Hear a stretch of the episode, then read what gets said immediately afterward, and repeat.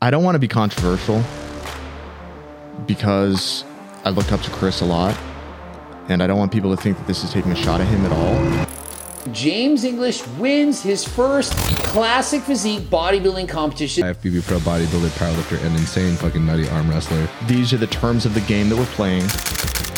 Gear has to be taken. What's your thought on the normalization of steroids? Do not fucking copy what I'm doing. And I still am. Obviously, I'm open about the fact that I use stuff, but it's it's a little iffy for me.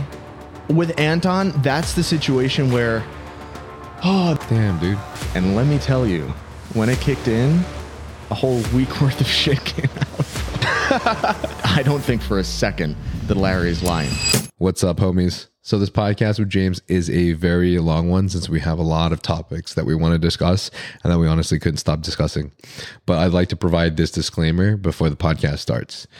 Basically, ideating steroids for a full show discounts a lot of the backbone of the sport, which is the hard work, the time required, and spreads that a message that a chemical solution is all you need for top results. And both of these are antithetical to society's understanding of the sport.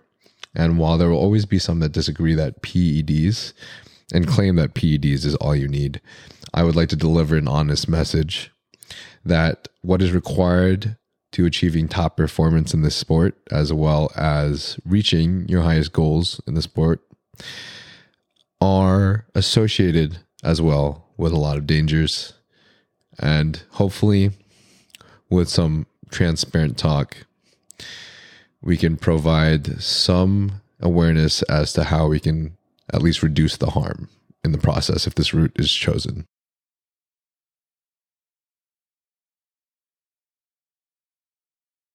I noticed sometimes with 10, I would almost get like too wired. D- I don't know about you, but 10 is like, that's a lot of Addy for me. No, dude, I'm the exact same way. I'm pretty sensitive to it. It's kind of cool to hear because normally I don't hear many people that are like that too. Tribe Adderall, so I've been taking it like since college, high school, college, and um, I used to take like 20 milligram back in college. I'd be wired as fuck. And after afterwards, I just like I feel really Wait, are you cool talking about this? yeah. Let's just start the pod just like this. I'll talk about Is it everything. is it recording? yeah. Okay. But I would feel like after taking the Adderall, right? Because I'm prescribed these 20 milligrams, I would just start feeling like really like depressed, like really, Oh, the day after. like really lonely and depressed. The day after or the day of? No, like as I was coming down, and then if I've been taking it regularly, the day after too. Yeah, dude. Sometimes, like, I gave some, I won't say who, but it was a family member, and uh, they went to work and they had like the best fucking day at work. And then they said they came home, and the next day they like couldn't work because they were so like so sensitive to it. All their dopamine was just gone. Yeah, it's depressing. So bro. I mean, I, mine's not that extreme, but if I were to take like twenty, like you were taking, I would be mm-hmm. fucked.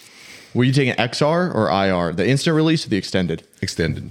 Extended. Yeah, I had I had the Concerta for some time too, and I also had what is it called? The thing that starts with a Vyvanse. Yeah. I had Vyvanse and Concerta too, and um, Adderall was definitely more of a fucking druggie. Like I'm gonna fucking Yeah, you get kind of wired. feeling, Yeah, but nowadays I have to cut into quarters. Like if I take Adderall at all, I'll take like five milligrams. And I used to take it as part of my pre-snack before like a podcast. But Oh, before a podcast, I thought you meant pre-workout. yeah, my pre-workout. that's a good-ass That'd pre. crazy.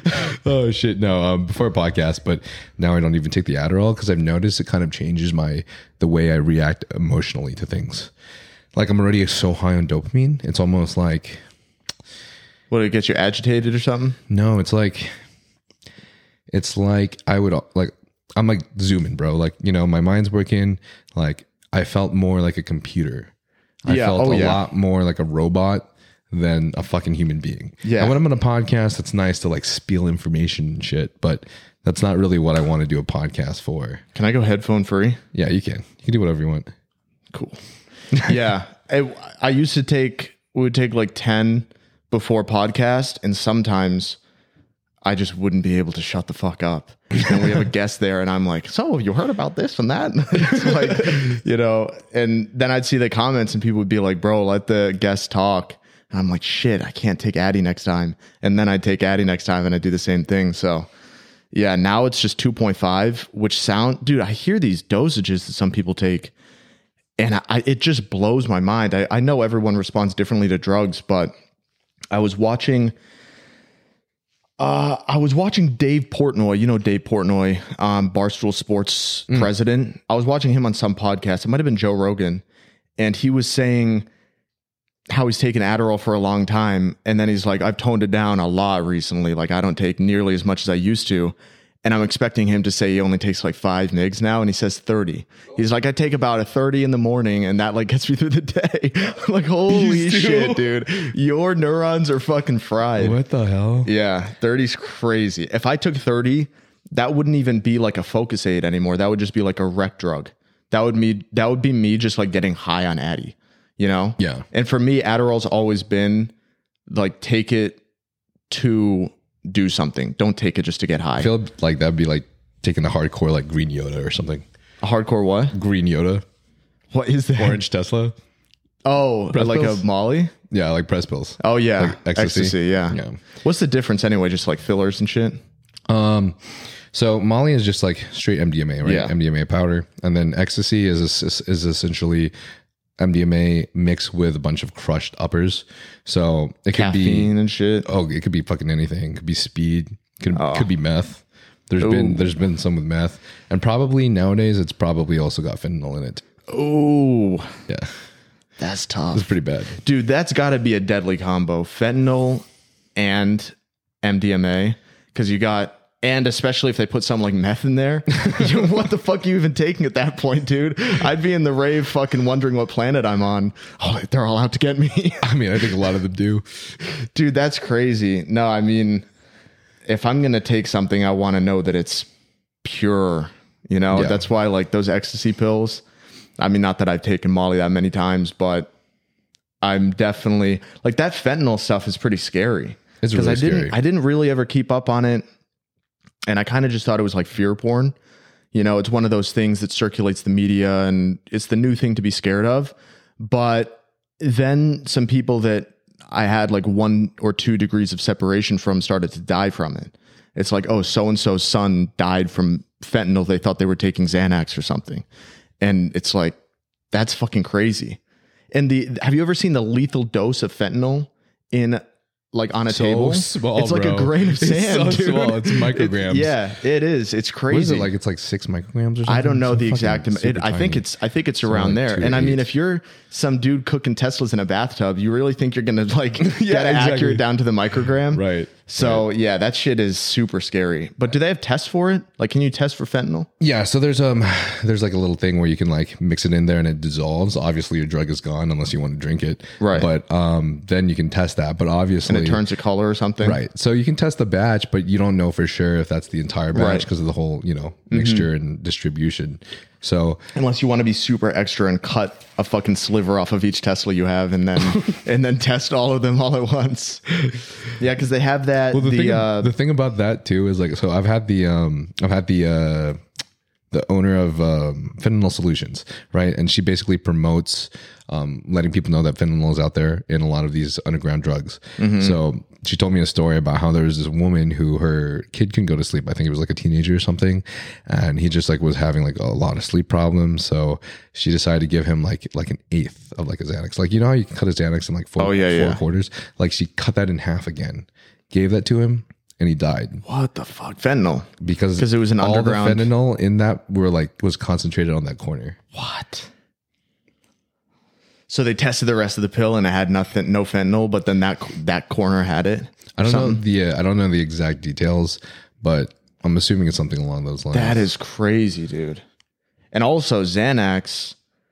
Not to get too deep into the drug talk here, but Xanax is one of those things where if you mix it, like Xanax on its own, you can actually take a lot of it relatively safely. But as soon as you mix a little bit of Xanax with something else, it can have like super bad, um, you know, combination effects, and that'll kill you. I feel like that happens with a lot of drugs like that, any depressants that you combine with each other, right? So like ketamine and alcohol, especially GHB and alcohol, right? Wait, what's the uh, what's what's the in, what's the uh, interaction? That's the word I'm looking for between get. Oh, say it, don't spray it. Ketamine and alcohol. So, I mean, the the the main interaction for most of these drugs that are depressants is like if you combine them, it'll just slow your respiratory system. So you start start breathing more slowly until the point where possibly you just stop stop breathing. Like a lot of the reasons like there's deaths from GHB is because it's so easy to overdose. And then when you do overdose, if you overdose too much, you just stop breathing. Yeah, that's what I've heard. The difference, dude, with the thing that's the reason I never took GHB is because the difference between an effective dose and a lethal dose is only like a factor of two. Like you take two and a half mils or whatever, you you feel it. You take five, you're fucking dead. And that scared me so bad. So I'm like, you know what? I'm not even gonna mess with this stuff. Yeah, it's But, very uh, scary. I um might as well say it because honestly, it's actually a really good message for the people out there. I don't really talk about it because it's always been a very sensitive sensitive place. But uh, I've had a best friend that passed away from from GHB, and uh, it was a really really ridiculous and really stupid thing. But it was a complete accident. Someone had GHB in a water bottle. Oh. Yeah. And they were all fucked up. So he wanted to just drink some water, drink it, didn't know what it was, and passed out and um, stopped breathing for like, I don't know, an hour or more, you know, brain damage. And then just they couldn't revive him. Fuck. Were you with him when that happened? I wasn't with him. I actually had seen him like the previous day and I was actually texting him right before that. So I just remember my friends coming to me and telling him me he was at the hospital and then Jesus, dude. When when did that happen? last year, Fuck. like a year ago. Man, I'm sorry to hear that. That's fucking awful. It's all So good. was it was it, it was pure GHB in a water bottle? Yeah. Who the fuck carries around pure GHB in a water bottle, dude? That's what I. That's what everyone was uh, was asking. That's what everyone was really pissed about. Was this guy just like passing it out to people? Like, here, take some. I don't really know the details. Plus, I'm a little bit nervous to talk about them. If that makes any sense. Okay. Especially since it's still kind of recent. Yeah. It's still kind of touchy for some people. Yeah, I'm sure yeah. whoever friends of mine that may happen to listen to this podcast know exactly who I'm talking about. Right. So, but I just wanted to yeah. let that out there so people understand like the repercussions and how dangerous it is. Like, Well, I mean, if you're talking about getting a good message across, you just convinced me to never touch it. So I think I think you just convinced a lot of other people to never touch it. That is, dude, that's fucked. Yeah. Accidents happen though. It's like the same like I don't know. It's it's like that's like such a crazy accident. Um but I think I think these things are there's so many dangers everywhere and if you're like aware of like what you're doing with like a correct dosage of whatever you're taking, I think there's like a level of like what am I trying to say here? Intelligence when you go about it, like awareness of doing things correctly. Yeah, like like I want I want like like the whole reason that like one of the big reasons I even created my podcast, right? It's called Trensparent, is like not because I want to like promote tren, right? It's because I just want to fucking talk about it. It's right? a good name. Thanks. That's why. Thanks, bro. That's the only reason you need. but I just wanted to talk about it, man. Like I just want people to know, like I know people are going to take things regardless, right? There's going to be people that take GHB regardless. There's going to be people that take ketamine. There's going to be people that take Molly, Adderall, everything. But like mm, a lot of the times that people have accidents is because they're not completely aware of all the potential possibilities and maybe their own dose too, right? And like even like in gear, right? And like bodybuilding and stuff, part of the game is like learning your own response to certain doses. Yeah. Oh yeah. You can't just go copying someone's cycle who's been doing it for years and just like assume that the same thing's going to happen to you with no repercussions. Oh, this person does it. I'll do it too. Like Yeah. that's stupid. And that happens so much. So much, bro. It's crazy, man. That's why I used, and I still am. Obviously, I'm open about the fact that I use stuff, but it's it's a little iffy for me to like reveal specific dosages. But it's kind of a it's a hard line to define because it's like, well, if I'm open about being on stuff, then should I be open about the specific compounds I take? And if I'm open about the specific compounds I take, well, why not be open about the dosages too and just say, don't Yeah. do this? You know? So it's Yeah. like, and even, you know, Chris Bumstead, he never used to talk about gear. And then recently he did some video, some YouTube video, and he said, I'm on 500. And that's like all he said. He didn't really specify. I don't think he even said test. I think he just said, I'm on 500. He was like really cryptic about it. But it's like, Didn't, didn't he say something where like he's like never in the past he's never done more than 500 milligrams of test or something? Maybe. And I'm not to, I don't know all the public statements that CBum's made about this stuff. So maybe he has been more open than I think. But I always understood his perspective to just not talk about it because he doesn't want a bunch of kids out there just like copying his cycle. But then if you're going to like cryptically reveal, oh, I'm on 500, it's like, well, you might as well just say it at that point, you know? 500 what? Because someone's going to go inject 500 tren, you know? So hmm. I, I, I am having trouble like defining that line for myself too. Because as time goes on, I realize like it's not just some big sandbox where I can do whatever the fuck I want and say whatever the fuck I want. When it when I know there's people that follow me that look up to me that could potentially like copy what I'm doing. Mm-hmm. So I still err on the side of being open, but I try to just really layer it with like, do not fucking copy what I'm doing unless you want to go to the Olympia stage. Like in that case, go for it because I'm not going to tell you that you can make it to that level being natural. I'm not going to lie to you. But if you just want to like look like me casually, don't fucking copy my cycles and don't copy anyone else's cycles. I just, I just always thought that was kind of silly. But it's going to happen regardless. So it's like, are my efforts futile? Right. Yeah. Maybe. And I feel like half the time people I feel like half the time people might not even believe you too. Oh yeah. Oh, and that's happened before too. I said I was on 600 deca and um 10 600 deca per week and 10 d-bol per day. And someone on YouTube like clipped the part where I said I'm on 10 d-bol a day and he made it sound as though that was all I was taking. And he's like, James is obviously lying because you can't make gains on just 10 D bol a day. And I'm like, dude, I'm also on 600 deca per week, you know? So it like stuff gets taken out of context and clips get promoted and stuff like that. So yeah, it's just kind of uh, something that I've become more aware of as time has gone on. Because I used to just be like, "Hey guys, this is my new cycle. This is what I'm taking. Whatever," you know. and then, and but what, what happened is I got some DMs of people being like, "Hey James, I'm wondering your advice. I just started on 500 test, and I look on their profile, and they're like 19 years old, and I'm like, are you?" wanting to be a professional bodybuilder or are you just fucking around with 500 mgs a test Right. and potentially messing yourself up for a while you know shutting your endocrine system down Okay. I might be overstepping my bounds right now, but what are your thoughts on Anton? i don't see how that's overstepping Yeah. yeah no anton's fucking dope like what do you mean was what's my thoughts on anton Because you were talking about um, a kid who like Oh, hypothetically messaged you at the age of 19. With Anton, that's the situation where, oh, this is a whole nother topic. It kind of gets into this topic of like,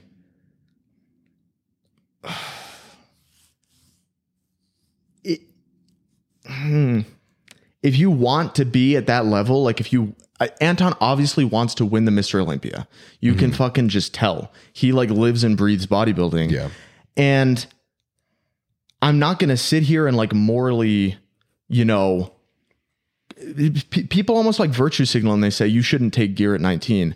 And I'm like, well, if you're you're 19, you're not a child anymore. You're still young, but you have a developed brain. You you are aware of the risks you're taking, I assume, because you have a coach and you have friends that are around you telling you about the risks and you can use the fucking internet.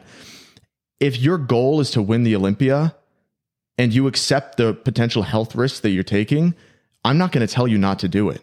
You know, with Anton, it's like we've already, we've all accepted these are the terms of the game that we're playing. Gear has to be taken. So from from there, it's kind of fair game, you know. Mm-hmm. Once you're at that level, but if you're just like starting out, starting out with gear, kind of testing the waters, that's when it's really like I would drive the point home of all the dangers and maybe you don't want to do this. But when you're Anton, it's like he just won the overall and he's going straight for the fucking O stage. Mm-hmm. So I'm not going to tell him to, you know, ease off or anything like that. I would just mm-hmm. remind him to like get his blood work done and shit. But he already knows that. Mm-hmm. So I feel like once you get to that level, it's kind of like you get it. Right. I think um analogy that I've thought of is like Anton has jumped, right? He's already made that jump. Whereas Fully. whereas a majority of people maybe at that or around that age that are interested are all dipping their toe in the water. Yeah, Right. And exactly. and that's the part where it's like, you know, if you do it, you're already there. If you join mm-hmm. the dark side, you're in the dark side, you know? So it's best to know everything about the dark side before you decide to commit to it because otherwise you can't you can't get out. Exactly. So, you know, there's a lot of the guys that have gone to the Olympia have started gear early. And you could call that a dark side of the industry. You could call that just the way it is. But however you want to phra- phrase it, that is what bodybuilding is, at least right now. Maybe in the future, the trend will shift more towards like, we don't care about these roided freaks anymore. We want to watch natural bodybuilding. But since the inception of anabolic steroids, the public's eyes have been on on natural bodybuilding. I don't think you can name who the best natural in the world is, like natural bodybuilder. Yeah. Right. Can you? Definitely not because And I'm not discrediting that person at all. I'm just pointing out th- there is a guy out there right now with 23 million followers Yeah. who's bigger than most celebrities because he's the classic Mr. Olympia. Mm-hmm. You know, like there's not a natural that's even close, not even in the same fucking universe as that. Mm-hmm. So we can sit here and cry about steroids and their dangers all we want, but that's just the way it is. And as long as there's eyes, there's going to be money and traffic and, you know, I think the reason for that. So here's here's my thought is that, um, and then I want to ask you. I'll just ask you afterwards. But my thought is that uh, honestly, in the last year, I was kind of surprised to see how many people were moving towards natural body. oh yeah. and like the interest in social media and like, um, you know, Shizzy, Alex, Max, they all look great. But like honestly, I'm I was very surprised to see just how like maybe it maybe it's because of them maybe because it's because of creators like them who have kind of increased the popularity of natural bodybuilding. Uh, but i was honestly kind of surprised to see how much it increased and i i appreciated it and i liked it. The part that was kind of like off-putting was like when you would see those comments where people just like absolutely insult the shit out of anybody taking any gear or drugs Yeah, you yeah. It's Which just it's always going to exist It's silly because all of their favorite MMA fighters or football players, all those guys are on shit too. They're not on the same kinds of drugs, right? Like you're you're not going to probably take something like uh, you know, D-bol as an MMA fighter, make you all watery and shit, but they're on performance enhancing drugs and they're on steroids and people pop all the time. So ultimately, when people look into any kind of athletic venture, whether it's bodybuilding, whether it's football, whether it's MMA, baseball, whatever, they want to see the pinnacle of human performance. yeah And there is a certain class of drugs that like vastly increases that pinnacle, right? It allows you to get onto a new playing field. So, and something I've noticed is like even the people because I've I've looked at this before. I've looked at some of the comments of people just ripping those people you were talking about that just rip on anyone who ever takes steroids. And then I go check who they're following. They're following CBum. They're following Jay Cutler. Yo, oh, yeah. So like they can sit there and kind of talk about how awful steroids are, but at the end of the day, they still follow the big names that are obviously juicy. Mm-hmm. So it's like, how much do you really mean that? you know? oh that's interesting Yeah. You should you should go look. Just if they have a public profile, look at their following list, and you'll probably see a few juicy guys on there. Okay Because I even get comments about it, like disparaging me for taking gear from people that follow me. And it's like, well, why are you following me? then? I've had that before too, bro. I, I've had that before too, and I'm just like, I don't, it doesn't make any sense. Maybe they're just doing it for the sake so they can um, figure out things to pick at you for to make them feel better. you Yeah. know? I've I've always said that. Um, I've said this before in the podcast, but the way I see it is like, imagine someone, you know, whenever you want to basically like like you want to feel the emotions that you're that you're going through right? If you hide them away then they're always going to be there. But like therapy is a way for you to talk to somebody and kind of like let that out right? Well imagine you're somebody who doesn't go to therapy or imagine you're somebody who doesn't have friends and then you just create like a private profile. Mm-hmm. How much easier is it for you to literally let that out by just typing it into someone's comment page where you know that someone Oh yeah. And but that's been happening since the dawn of the internet, you know. This like I've I've kind of made fun of Jordan Peterson. Obviously, you know Jordan Peterson because he has gone on such a tirade against these anonymous trolls as he calls them. Mm-hmm. But I never actually listened to what he had to say about it.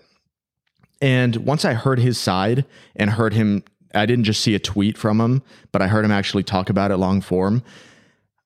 It actually made a lot of sense. Like, never before in history have you been able to say, like, just spread mass amounts of filth and shit completely anonymously. It's kind of a new thing, and we don't really know how to deal with it. Mm. Like, it's a back 300 400 years ago if you said something it was you saying it and kind of the whole world knew what your view was. But now with this anonymous culture where you can just make a new account no profile picture no one knows who you are it's like it's weird. We've mm-hmm. never had to deal with this before. So at this point my brain kind of auto filters these anonymous comments Right. out. And sometimes i block them and sometimes i'm just like oh, whatever. But I remember when I first started, I was like, who the fuck is this guy saying this about me? Who are you? Comment back, private profile, no profile pic, blah, blah, blah, blah. And it's like, uh, they love that. They love that. So I just don't respond anymore. I think the crazy thing is when you look at those comments, you think like, holy shit, like really like a thousand of you think this? Like you have like a thousand likes on one top comment. And you're like a fucking thousand of you people think this? Well, But you're probably out- talking about when you have a reel or something that blows up. Right, exactly. Well, when and somebody that's but that's actually a good thing and i think i should put some perspective onto you right now because th- what that means is your reel is getting showed shown to a new audience Yeah. and you're getting a bunch of people that are vaguely interested in bodybuilding and they're seeing you and they their initial reaction some of them is to hate because you are levels above them right if your reel gets shown to your own audience, chances are a lot of the people that are watching it are people who lift who probably have a good physique and you're only 50% better than them. So they look at someone, they look at you as inspiration, s something they can work towards. But if you're real, if you looking like fucking, you know, Goku gets shown to a bunch of people that are only beginners in the gym, it seems so unattainable and out of reach that it's like, well, I'm never going to get there ever. And it's because they haven't even really tried. Mm-hmm. I'm never going to get there ever. So I'm just going to go like the negative comments on this because then they feel other people feel the same way as them. Oh, other people also feel like this guy's completely out of reach. We should just hate on him. So then they go like all the comments, and then these these comments accrue a bunch of likes. But there's just as many other people that are looking at you saying, "Damn, this guy looks sick." Well, the thing that I was, uh, and I totally agree with you, but the thing that I was like trying to point out at is I think there's just this, this like fucking phenomenon of shit where these days now you got TikToks, you got Instagram reels, which seem to be principally even worse now, where something's to blow up. Wait, dude, have you seen the TikTok versus Instagram Reels comments? And it'll like show the side by sides. I've, I've, I've talked to people about it. Yeah. It's yeah. so funny, It's crazy, bro. bro. It'll be It's all like crazy. positive comments. Wow, you look so beautiful on the TikTok ones. Then the same thing gets posted on Instagram. Yeah, dude. And And that's, some of the comments are so funny, dude. Well, that's what I'm getting at is like, all right, so you remember in the YoungLA group chat where Noel Deyzel was like, hey guys, there's this kid that's Yeah. just being torn up, right? Yeah. His name is, um, his name's Presley. So if any of you guys have love out there, I, I, I, I think it would be great to show him some love. But like you see this kid's reels that are popping off. He's just like a 13 year old. Yeah. He's trying to like just better himself.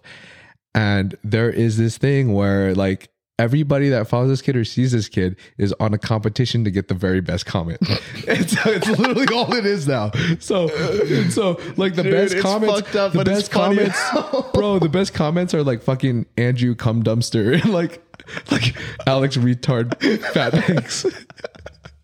Oh so bad. Yeah, it it'll be. sometimes I'll see like I'll see someone that just should not be made fun of, but I see it on my feed and I'm like, oh no! If it's getting recommended to me, bro, all the comments are gonna be awful. And I'll open the comment section and like the gifs people will post, dude. and then there will be that one person that says like, as soon as this got recommended to me, I knew the comments were gonna be awful because that means it's on your algorithm. So it's other people like you. Oh, dude. Yeah, it's fucked up though. I think we forget though to like look at like the amount of views that say like your reel gets, and then maybe even like the amount of likes if that even matters, and then you see the amount of like likes on that comment. Exactly. More than often than not, it's such a small percentage. And that's something I was going to bring up to you too. Is like when you have a reel pop off and you see those hate comments, you have to look at the views on the reel. You have to say, well, this reel got 10 million views, and this comment only has 10,000 likes, you know? So that's one one thousandth of the people that watch this are even seeing and liking this comment. And once you put it into perspective and you think through it logically, it becomes easier to deal with. But, you know, I think some people just fixate on that number. It's like, oh my God, everybody hates me. No, you just hit the algo and, you know, that's how it goes. Yeah. All right. Okay. So, you know, funny thing, I actually normally have like a little quick intro too, but I'm just going to fucking do it right now. Whether I put it in the beginning or not, I'll figure that out later. But some of you guys probably already know who I'm speaking with. In fact, probably most of you guys though. But if you don't, I'm with James English, the uh, IFBB pro bodybuilder, powerlifter, and insane fucking nutty arm wrestler, and YouTuber and co host of the podcast Mogcast. Yeah. Yeah. Well, not co host anymore. Now I'm just the host host. Got to get Sush back on there, bro. We live in the same city now. Yeah. But, uh, but Mogcast isn't even really operational anymore. I want to get back on it, but dude, it it it did really well very consistently. Um I don't really know why I stopped it. hey, bro, it's fucking like when you're consistent with YouTube and podcasting and like Instagram posting and all this shit and starting your own companies, bro. It's just like you can only take so much. And in this creative Yeah. world, I think we all feel like we have to do everything. Um, but it's it, it- there's a point where like the burnout is like a thing that people really I think undermine. Oh yeah. And also when you're in this kind of creator space, um I don't know if this is going to be able to go with the intro because we we're start, starting a convo off of the intro. But you're going to you know, you might be um slightly harder worker on a- than the average person, but you're kind of going to filter out all the super hardworking people into a group so that all the people you surround yourself with are very hard workers. And then you're going to have that like one in a hundred influencer one in a thousand. Like i look to someone like jesse james west. He just is such a fucking hard worker and it kind of makes you feel like you're not doing nearly enough and you're just a piece of shit but it's actually just like jesse's brain is wired to just be a really fucking hard worker and no amount of Adderall or you know energy drinks or anything is going to change that for you. So you just kind of have to deal with it. Like you're dealt a certain hand of cards when it comes to your personality traits and some people just get that conscientious card you know they get it like quadrupled. And uh yeah I try I, I you can only do as good as you can do That's you what- shouldn't compare yourself too much. Mhm. That's what I want to like push to the people who because this is something that people forget easily like especially if like you hear say like there's a, a bunch of people listening to like one reel and a reel pops off where larry is talking about his dosage of like test and other gear that he took to hit his pr right? That was like a pretty controversial clip that i put out and i i really had no expectation it was going to be controversial. That was the least the last thing i wanted. But seeing that you know people everyone has a different like mindset on how much they should be taking but i think when they comment a lot of times people don't think like some people take 60 milligrams of adderall that guy you're talking about literally his low dose is 30 milligrams Yeah, of Dave adderall Portnoy. some people can't take any adderall some Yeah, people oh, yeah. take zero adderall Uh-huh. right Same thing could be said about gear. They're both drugs. Very true. So, I mean, like, why would you like if you're taking 500 milligrams and you don't have as much of a like a response as Larry, who's taking 500? Like, do you really think he's just lying, or maybe? Yeah, we're all and just also- you know, Larry is like an outlier of outliers because even if he was natty, he would probably be bigger than like me by a mile. He's just one of those people where it's like I I don't think for a second that Larry is lying. I don't even that's not even a thought to me. yeah, I think that he would look huge on TRT and he'd look even huger on moderate dosage. What was his if if you don't mind me asking, what was his uh his cycle that he was on to Yeah, hit so those PRs? That's the crazy thing is like when I look at it, it makes literally a thousand percent, like a thousand percent sense to me. So basically, on, I think um, you mind if I? Okay, I'm gonna bring up the the one that's like I guess the most Crazy. controversial. Yeah, is Okay. is his most recent competition. Right, he had to jump off of his cycle, basically just go on TRT, take some Anavar, also Clen, and he also took T3 because his coach told him. You're gonna have a hard time making weight for the amateur division. so you have to lose some muscle. So we're gonna have to cut you down a lot. Yeah. So basically, he was like 280. He's been 300 at his highest, but he uh-huh. sits around 275 to 280 comfortably. He had to get to I 232, I think, right? yeah like 235 to maybe 232, right? Which is a lot of fucking weight to cut down, especially in how much time that he had. Yeah. I, I don't remember. Do you remember how long his prep was? I think it was six weeks. That's what I was thinking. Yeah, That's it was crazy, bro. But like, dude, I can't even knock it because he came in so fucking conditioned. Yeah. there was this picture of him. Um, there was a side by side of like his rec- his previous competition, and then the recent one. And even though he was like fifty pounds lighter, or forty or thirty pounds lighter, he looked so much bigger recently because he hmm. was so fucking peeled. I mean, I feel like the most conditioned you'll ever see someone is when they're competing in classic and they're way too big and they have to make weight Yeah. because they just get like bonkers peeled because they need to make weight you know like i could have been way leaner at at my show and i was pretty shredded but larry was on a whole different level i mean he was peeled to the gills so and he only did so he was just on trt and var and t3 and what else And Klein. and Clen. Okay, so for those who don't really know, T3 and Clen are not even steroids. T3 is a thyroid medication, kind of a fat burner, and Clen is also a fat burner. Um, so just test and VAR. But the thing is, when you have that amount of muscle, it doesn't take much to hold on to it. Plus Building muscle is what's hard. Right. And he's But- not trying to fill out. He's trying to do the opposite. Yeah. He's trying yeah. to lose weight. Yeah. So adding adding more compounds, especially ones that like add water weight to you, is literally the opposite of his goal. Right. Yeah. Dude, and he did he did an arm wrestling competition, I think just like 3 weeks or something before he did the show, 4 weeks, something like that. It was it was pretty close to it. And if you've never done an arm wrestling competition, which 99.9% of people haven't, that shit will smoke you. He did a super match, which is basically just maximum torque. Try as hard as you can for five rounds. It's best of five. And uh, it tears you up. It's like doing 10 arm workouts in a row Jeez. on one arm. So, Oh, Jesus Christ. yeah, I, I mean, he's just a freak of nature. And he really, if he f- decided to focus on one specific thing, uh, he would just dominate at whatever it is. I think he's just, Larry's so good at, he's just so athletic and so strong and so muscular that he kind of has this whole like available, this whole kind of arsenal of things that he can do and he can't really choose because he's like, well, I'm good at arm wrestling, I'm good at bodybuilding, I'm good at powerlifting, I'm good at strongman. Like, what the fuck do I even do? You know? So I think he's just kind of having fun with it. But we'll see if he decides to focus on something. I think he's they're really focusing on bodybuilding right now, but bro, he's just another thing about him is he's just so fearless.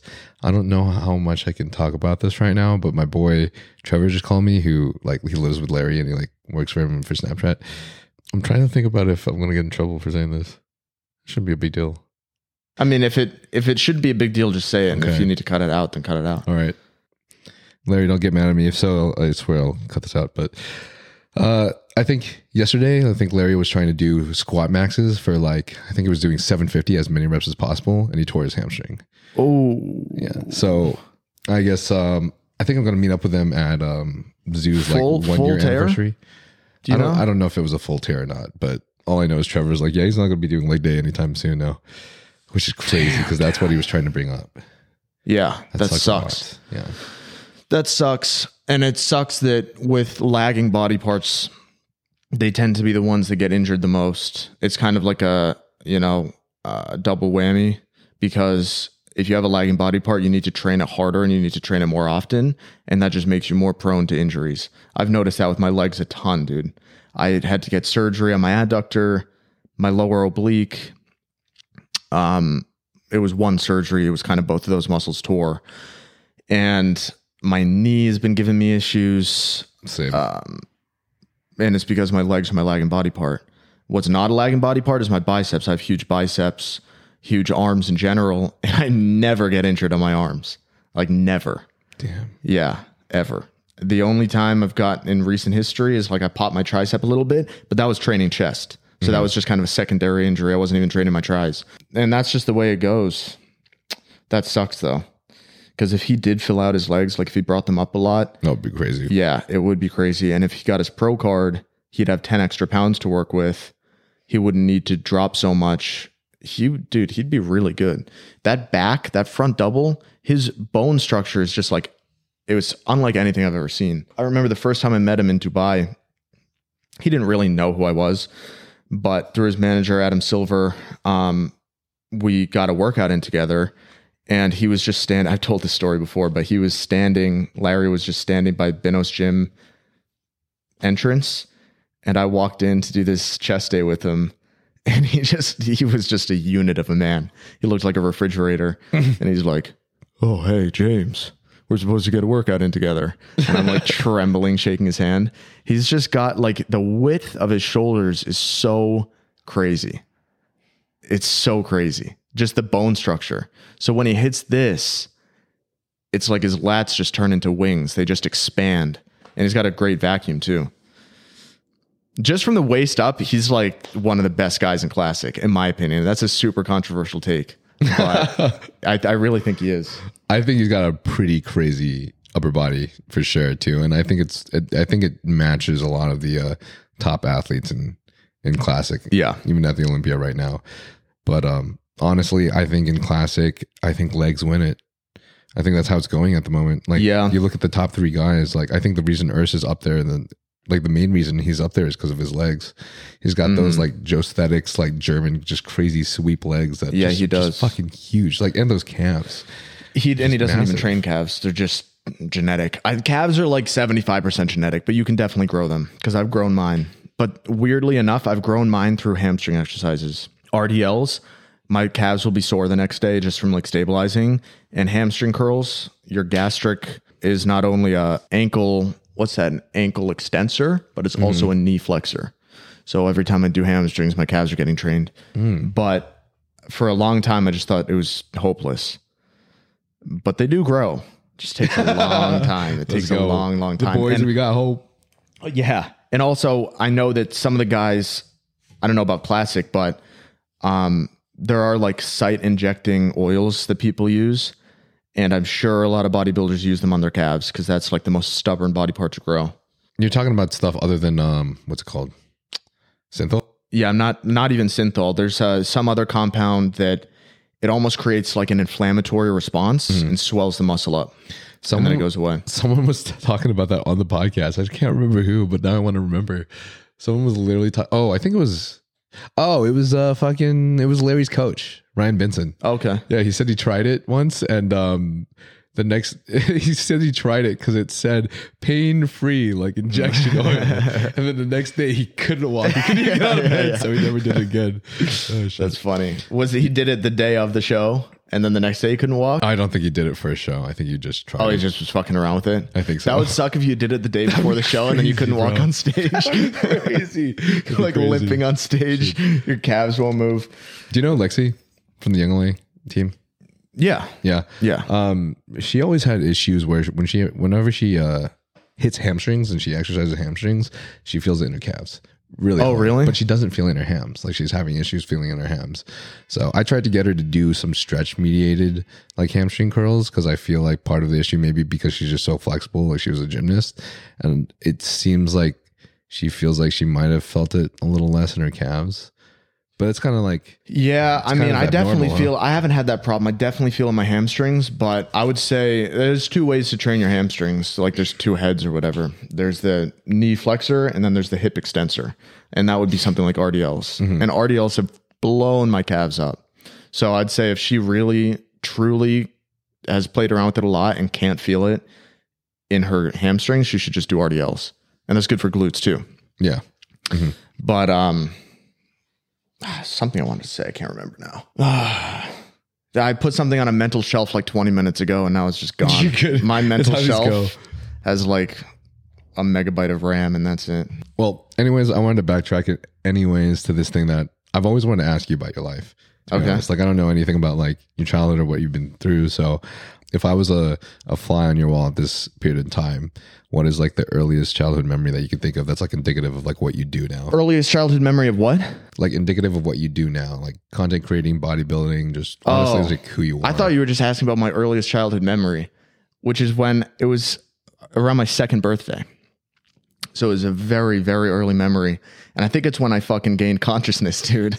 Cause I remember I was on a slip and slide with my uncle, and then I was uh, kind of stomping around the grass, and I looked up at the sun, and I was just kind of staring at it because I didn't know any better. And I just had this very primordial thought of what is that? And like, w- where am I? It was kind of a very early, like, wait, what, like, what is all this? Um, and I remember asking my mom about it. I'm like, you remember I was on that slip and slide with Steven? She's like, yeah, that was your second birthday. How do you remember that? So that was when I gained consciousness. I always thought that was pretty, pretty weird, but, um, that's crazy, dude. yeah. My but first- then, wait, go on. My first memory, I'm pretty sure, is like I was in like preschool or something. No, before what? Yeah, is that preschool? Yeah, before kindergarten. And um, I was like on this chair. The the the the teacher said, "Don't go in the chair. Don't go in the chair because it's super tall." I was on the chair because I wanted to wash my hands. It was wet. I slipped and I hit my head like on the floor. Yeah. And I just remember being brought to the hospital. That's my and then, first and then you memory, woke up with consciousness. All it took was that head bonk, and you're like, "Whoa, I'm human." no, but uh, then there's a big memory gap from like two years old to like four, and that's when I started having more memories. So I think it was just staring at that sun, just uh, lit something up in there. then I went back to toddler mode. But first memory of like indicative of what I do now dude not not too much. You know there's some people that say oh i always wanted to be a content creator. I've been making youtube videos since i was fucking nine or whatever but i never really like made content like that or anything. Um i did gymnastics starting at four and i quit when i was around 12 so i did it for eight years. And when i quit you go from you know gymnastics training is pretty fucking rigorous and you go from training for gymnastics for like three, four hours a day, and then all of a sudden you just start doing nothing. Mm-hmm. And I was kind of like, kind of restless. What am I doing? I'm not doing Yeah. gymnastics anymore. So I started going to Planet Fitness with my mom just for something to do mm-hmm. around the age of 14. And then I joined this gym down the street, Hard Knocks, which, you know, the gym is like what it sounds like, Hard Knocks. It's just a dope ass gym. And there was a bunch of, it's like an old school gym How with like, I was 15 at this point. I just turned 15 and you were supposed to be 16 to join it. But the owner, uh, the late owner, RIP, Dave Knock, could see I had a little bit of muscle from that Planet Fitness training. And he's like, show me the Smith machine. And I point out the Smith machine. He's like, okay, show me the hamstring curl. And he made me point out a few things. And he's like, okay, you can join. So I started going there, and all the like old head, like West Side barbell guys just took me under their wing and kind of taught me how to train. So um, that's how I got started. And uh, yeah, I mean, the content thing was pretty slow. It was really just got inspired by David Laid. That was like, I watched him a lot. He was one of the few people I watched. And a lot of people told me I should, you know, post online. So I'm like, okay. Started a fitness Instagram and started a YouTube. And like, that was really it. There wasn't any, you know, any long term like struggle to success. There was once I started, it's not like it was instant overnight or anything. Uh, It took many years, but yeah, uh, don't have any early memories of like being a YouTuber or anything like that. hmm Um, how come you started? Uh, how come you quit gymnastics? Injuries. I was getting injured a lot. And my coach was this old Greek guy. I fucking love the coach, but he was very, you know, he was very demanding. He was a good coach, but I kind of had a habit of training through pain and not really voicing enough when I was in pain. And I just, it led to a bunch of lingering injuries. And eventually I said, you know, my parents went from wanting me to stay in it to kind of being like, hey, if you want to quit, you know you can. And after a few years, I quit. So it was really fun. I wish I didn't have to quit.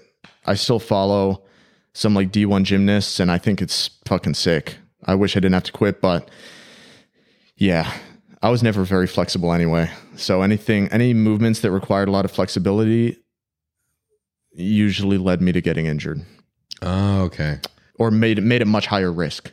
If I was going to get injured on something, it wasn't a strength movement. Mm-hmm. You know, like pommel horse. I never got injured on pommel horse. That's very strength oriented. It was usually something like floor where I needed to hit some kind of split or some kind of arch, whatever, and a ligament would go. You oh, know, Oh shit. Would you feel like that's something that was just just like part of your genetics or because I'm assuming that starting gymnastics since you were like four, you were probably stretching pretty regularly as part Yeah. of the regimen. definitely part of my genetics. There were some people that were just so limber.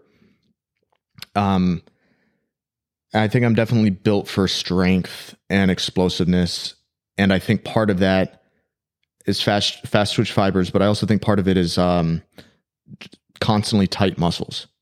And when your muscles are constantly like on the tighter end, you become much stronger, but you also are much less limber Mhm. people who have loose muscles, they're the more endurance types that might not be as strong, but they can do like super splits and stuff, which is where you literally go beyond a normal split. You put your feet up on mats and then the bottom part of you like sinks down. It's crazy shit. I could never even hit like a normal split. Could never even touch my toes. Damn. Yeah.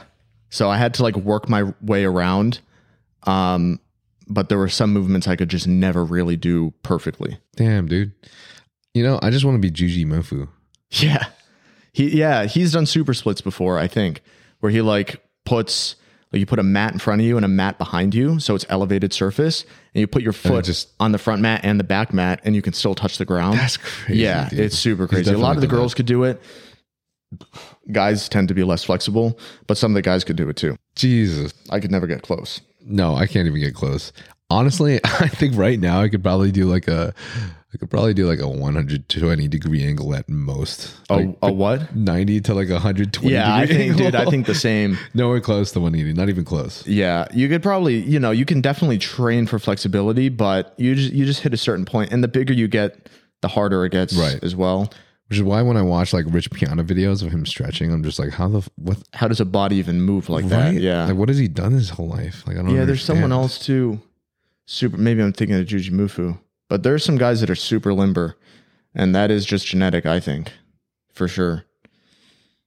But you can definitely train for it too. Don't get me wrong, Mhm. and you should. You should work on your mobility. I do practice like I um I stretch about maybe 15 minutes before bed every day, but Yeah, that's it's- good. It's only been for like the last like year to year and a half, so Have you noticed any improvements? I've noticed some improvements. Like I can touch my toes fairly easily now. I, I couldn't before when I started. I had a hard time. So there's a, there's like a few improvements, but like most of the thing, most of this was honestly just initiated because I kept having injuries from everything I was doing. Like I've had huge impingements in both my shoulders, left and right, from bench pressing, trying to PR in college. So my bench press is this is about the same as I had in college, which is unfortunate. I just dumbbell press now or do flies. Mm. Well, that's fine. I mean, if your goal is bodybuilding, Right. But it sucks because I got to see people like you fucking racking up four plates on bench press. Yeah, but I've backed off on benching too. I will say I am, and for those who follow me, they know I'm very much the same when it comes to injuries. I just will pop something new just about every week, and then I heal from it pretty quick. So, I mean, I guess it's a pro and a con. I heal fast, but I also injure a lot. Um, I wouldn't call them like full injuries. It's not like I tear a new muscle or something. It's just like I'll pull something or my knee doesn't feel quite right. Um, some of them are lingering, and then some of them are just like they randomly pop up. Right. You know, like this tricep thing. I popped it on bench and I hurt really bad. Couldn't sleep, and then a couple days later, it was like better. Like what the fuck was that? Like, did I tear it and I heal? Like what? What just Right. happened? You know, I couldn't sleep a couple nights ago. You want to know something crazy, bro? I fucking popped my left knee from like from leg extensions. Like, okay, whatever. I was going hard at leg extensions, but then I popped my right knee like the next week because I was dancing. That's usually how it happens, though. Like with bodybuilders, I feel like the bad injuries usually don't happen in the gym. They happen whenever they try to do like whenever bodybuilder tries to do something non-bodybuilding, they fucking hurt themselves. Yeah. Like it happened to Kyle, bro. Kyle Wilkes, my coach. He didn't really ever get injured in the gym, not that often that I know of. And then he tore his quad doing a mud run. And then he tore his tricep off the bone doing lifting a dog, trying to save a dog that fell off the couch. Oh, yeah, It yeah. wouldn't have even gotten hurt anyways, but he just wanted to be a nice guy. And I guess he like tried to catch it and he fucking tore his tricep. like how, dude, how do you bench like hundreds of pounds? How much pressure? He must have tried to fucking lift that dog through the ceiling or something. How do you even create that much tricep? I don't know. He must have gotten under it and tried to like press it up. You know, like that's all he knew how to do. crazy. But I, yeah, I don't know how his tricep. It must have just been like your muscles get used to a specific motion, and then if you kind of usually it's a, a sideways torque will throw off a bunch of bodybuilders. Mm. That's why like you can train your biceps all you want, but you do arm wrestling, which is a lot of side to side movement.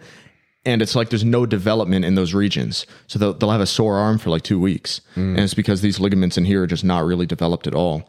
Um, and I think with him, he probably like just caught it at a weird angle that his tricep was not developed in, even though it sounds bro sciencey. But there's nothing else that makes sense. I mean, I don't think that's bro science at all. I think it makes all the sense. I think that's why they uh, that's why you have to do so much warm up before doing any like powerlifting or any PRs, and you also need to do a lot of like stabilization movements and external and internal rotations, all these things that no one ever wants to do. Yeah. And it also, the stronger you get, I wouldn't say necessarily the older you get, even though that is true. But for us, like we're still young. So I don't think our ability to warm up or recover has decreased because we're still very young. But our strength has gone up over time. And the need to warm up a lot goes up with that. Back when I was a young power lifter, power builder, and I was benching like in the 200s on a normal workout, I could basically just warm up with bench. But now it's like I'm benching in the 400s. I need to do some shoulder warm ups, some arm, some upper back. You know, I need to warm up more than I used to, especially with legs. Like I got to get my legs warm before I even start warming up the exercise I'm about to do. Bro, I didn't even warm up in college, man. You just go in there and throw the weight just on. throw some weight on the bench press. That's crazy. I've never done that. Old I know some college people frat that boy do though. style. I know some people that still can do that to this day and they're strong. And I just, I, I mean, I would snap for no, sure. I would too. I have snapped. That's that's honestly why. That's why I'm saying this right now. I'm just straight up honest. I was a fucking dumbass, so now I'm broken and I can't do PRs anymore. But So what about like squats and deads? so squats have been okay. I've been able to. I hit 405 for eight for this for my same max for the last like three years, and I haven't mm-hmm. been able to go up above that because I had a hip like a hip. It was like a hip flexor tightness slash impingement issue. And then after that got better, I got my knee issues, mm. which happened recently. So Yeah, dude. The knees are just like I got to start BPCing them every day. And I get I'm sponsored by Amino Asylum, so I get free BPC and TB. It's just sometimes I forget. But really if I wanted to be locked, like fully on point, I would BPC my knees every night. That is definitely the way to go. how would you do it to your knees? You just squeeze the skin. Like You have to squeeze a like, lot. like in like like subcutaneously on uh-huh. top of the. I would like rest my leg on the table. I don't want to hit it because it'll, you know, make noise. But Gotcha. I would get my leg relaxed so that as much skin up here was like bunched up as I could, and then I'd bunch it up even more like this, and then I'd pin into that. There's some fat there.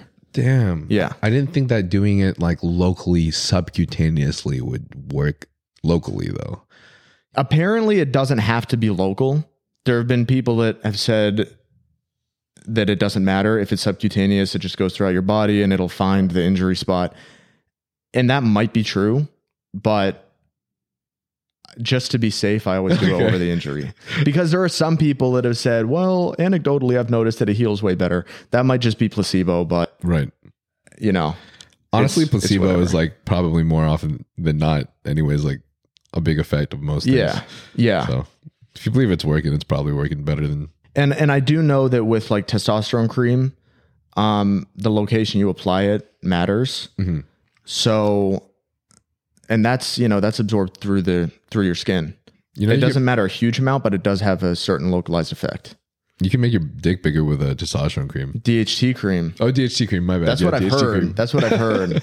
I was into that penis enlargement stuff for a while, a Yeah. long time. Yeah. I actually had a certain company, they want to sponsor me, even though I don't, I don't do it anymore, but like I still know about it. And, you know, I'd still do a fucking integrated ad for them. Um, they got some new product coming out. Apparently that they want me to That'd be crazy. trial bro. run. An ad? How would you do an ad for them? That's crazy. It's literally just middle of a video. I mean, it, it honestly would be pretty easy for me to do an ad for a company like that because I've already talked about it a lot on Mogcast. So I could literally just say like, "Hey, you guys know me. I'm the I'm the dick guy. here's here's a fucking dick company." So, uh, yeah, I did, and that stuff does work. I never got DHT cream though. I don't even know how to get DHT cream, like pure DHT cream because there's testosterone cream, but DHT cream is like, and also sleeping next to Gianna, you know, I sleep naked, so I'd have to get some really thick underwear. Because if I, Oh yeah. you're yeah. supposed to like, you know, y- use a pump or a stretcher, and then after you're done, you rub the DHT cream on there. But I wouldn't want my fucking hog like touching her butt or something and getting some DHT on there, and she grows a mustache. oh shit. That'd be you know that would actually be bad because DHT is super virilizing, Yeah. super virilizing. Like it, way worse than test. She she'd grow a fucking beard, dude. That'd be so crazy, bro. she Oh, wakes up with some new fucking hair sprouting. Oh, what happened, babe? There was a guy that I met that was like telling me that he uh, he was super into all those things, and he was telling me like none of the things like the pills aside from like the DHT cream, like no, there's no pills that you can take that make your dick bigger. Yeah, the pumps don't work because they're all temporary. Um, but That's not true necessarily, but we can we can get into it. I don't fucking care. I've already talked about it a million times. Yeah. Well, he basically said that um, he did though do the exercises for a long time, and he actually even I think at one point created like a like a workout program that he like sent to people. But essentially, he literally did the dick exercises though to actually like stra- stretch the fascia and the ligament. yeah, yeah. And then he also tried doing like the girth exercises where you like try to squeeze it back down. I've never heard of that, bro. I'm not gonna lie. apparently, apparently it doesn't work as well as the stretching, but it's still possible. I can't imagine. Let me make my dick bigger by just jamming it into my body, bro. No, I I think the pump, the hydro pump, does work, but the amount of time. The reason I stopped, um, is because the amount of time you have to put into it. Like, obviously, there's going to be a temporary pump, but for there to be permanent like tissue gain. You got to do it like every other day for about 30 minutes. And it's not the most comfortable thing in the world. That's a long Like, time, thirty minutes. yeah, and you have to put your dick in basically a fucking vacuum. You know, it's it's not it's not the most comfortable thing in the world, and sometimes it comes out looking like it just went through a fucking you know five rounds in the octagon. So it's like, and it, it's kind of sometimes it's messed up the next day too. It'll have some uh, fluid buildup. Oh shit! Yeah. So and um, but then there's another thing that's like a stretcher, and you just put it on, and then you don't have to sit there like stretching your dick. You can just put it on and put pants on over it. It's a pretty cool device. It's pretty expensive, but that thing definitely works. Um, I just kind of got sick of sick of it. I don't know. Reached a certain point where it's like I made some gains and and I was I was happy with it, and I'm like I'm kind of tired of doing this. I'm not gonna lie. Oh shit. I need to get on that initial gains train. Fucking he I wouldn't me I wouldn't discourage anyone from doing it though, just because I don't do it anymore. I think like part of the reason that I don't care about it's easy to say like, oh, dick size, you don't have to worry about it, doesn't matter. But I think part of that is because I made some gains. and then I didn't care about it anymore, you know? But if you're insecure about your size, do something about it, in my opinion. Don't just practice like self acceptance because that, in my experience, that doesn't really work. I'm one of those people where like I need to do something about it. And once I do, I feel better, you know? So Don't Yeah. self acceptance. sorry. It's like the opposite of what like a good message is. But That's all right. I mean, um, you know, most of my audience is men, anyways. It's true. Same. There's this, there's, Especially on on YouTube. It's like 97% men on YouTube, bro. It's crazy. Instagram's a little better, but this guy told me that he uh, started off with like a five and a half inch dick and he did the exercises for like and he started when he was 16 so he did it for like 10 years or plus or something and he ended up getting to a nine inch dick he grew three three and a half inches Yeah, I don't know about that. I that's I mean, in theory it's possible. But okay, here. For, if if anyone ever tells you that like none of these exercises work, look at people who get gauges in their ears. no exactly And then Right. look at what happens to their earlobes when they take their big ass gauges out. You start with the little gauge and then you move up and up and up and up. And then these people take their big ass gauges out and they've got a gigantic fucking schlong earlobe that hangs down. The, the same, because your tissue expands. It's not just going to rip, you know, it has to adapt. So if you do the same thing, dick version, uh, it's a little more complicated than gauges and it's maybe a little more uncomfortable. But like once you get the rhythm of it down, you get the routine down, and you're really committed to doing it, the same thing's going to happen to your dick. So I don't really know. I didn't gain what's that like three and a half inches, but I gained like a little under an inch, like about 0.6, 0.7. But I don't know how. I think it's permanent. I haven't measured it recently, but my dick doesn't look any smaller. So I, I, I think it's permanent. you Let's know, go. or at the very least, it's it lasts for like a year, and then you can do a little re up routine for like a month, and you know, kind of maintain it. he uh he said anyways though that his uh, his girlfriend was like please just stop like it's you got this like deformed looking dick. It's it's supposed to be five inches long, and you just force it to be like a fucking horse dick. Please stop. It's fucking ramming my cervix. he was like no Yeah, I'm doing this for me, babe. I don't care about your pleasure anymore. That's like bodybuilding for real. no The girl bro will be like, "Hey, you're big enough. Please stop." No, I, we're past that point. I'm doing it for me now. Yeah, it's the same thing. I think he was saying his girth was kind of being a little sacrificed from it though Oh, really? I think so, just a little bit. And he said his girth was always the biggest issue, anyways. So Oh, so 'cause now after, just got you like a know- pencil dick? Yeah, after Yeah, a certain yeah, point, yeah. if you just have a long ass pencil dick, you're just fucking stabbing her cervix. Yeah, true. That's Majority not. That's no good. Women don't like. Yeah, no. I would say thickness probably is more important uh, to a certain level, but you don't want to have a chode either.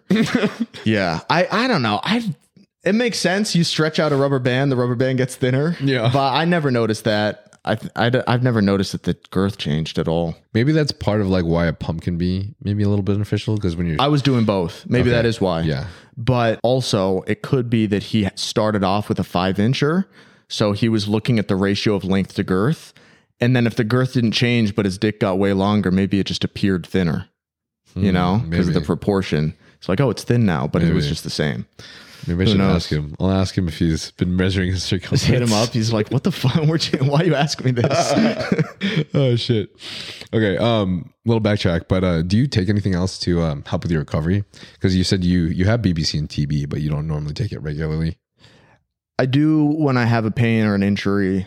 Um, I don't know about taking it on a daily basis. I know I said that about my knees, but there, in theory, I don't think this has ever been studied.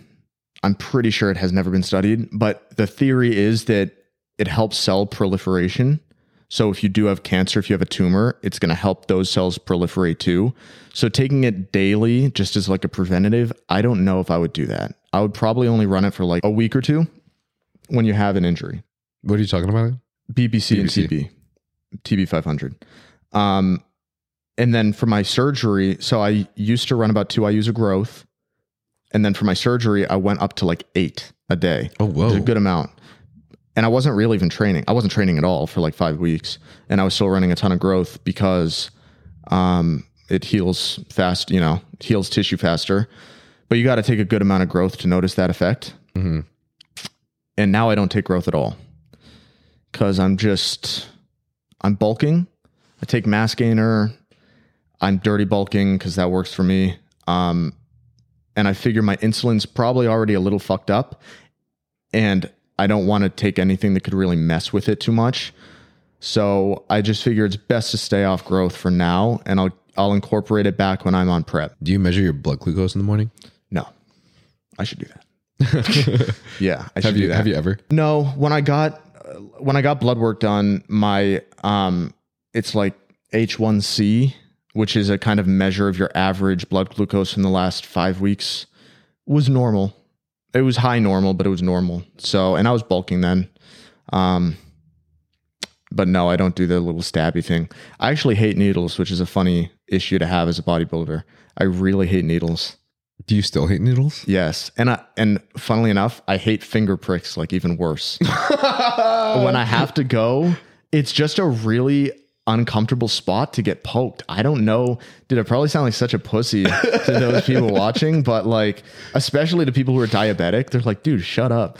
But when I go and like they take they take blood from here, like that's what I grab stuff with, you know? Yeah. So every time for the next day, every time I grab something, I'm like, oh. But pinning my glutes, I don't even really care that much about anymore. Damn. But it still kind of makes my heart get up there a little bit. Holy shit! Yeah. Here on everybody, the um, Terminator arm wrestler powerlifter guy doesn't like hates fingerprints. needles. Yeah, dude. When I had to switch, I remember I was getting too lean on on prep to do the insulin needles anymore.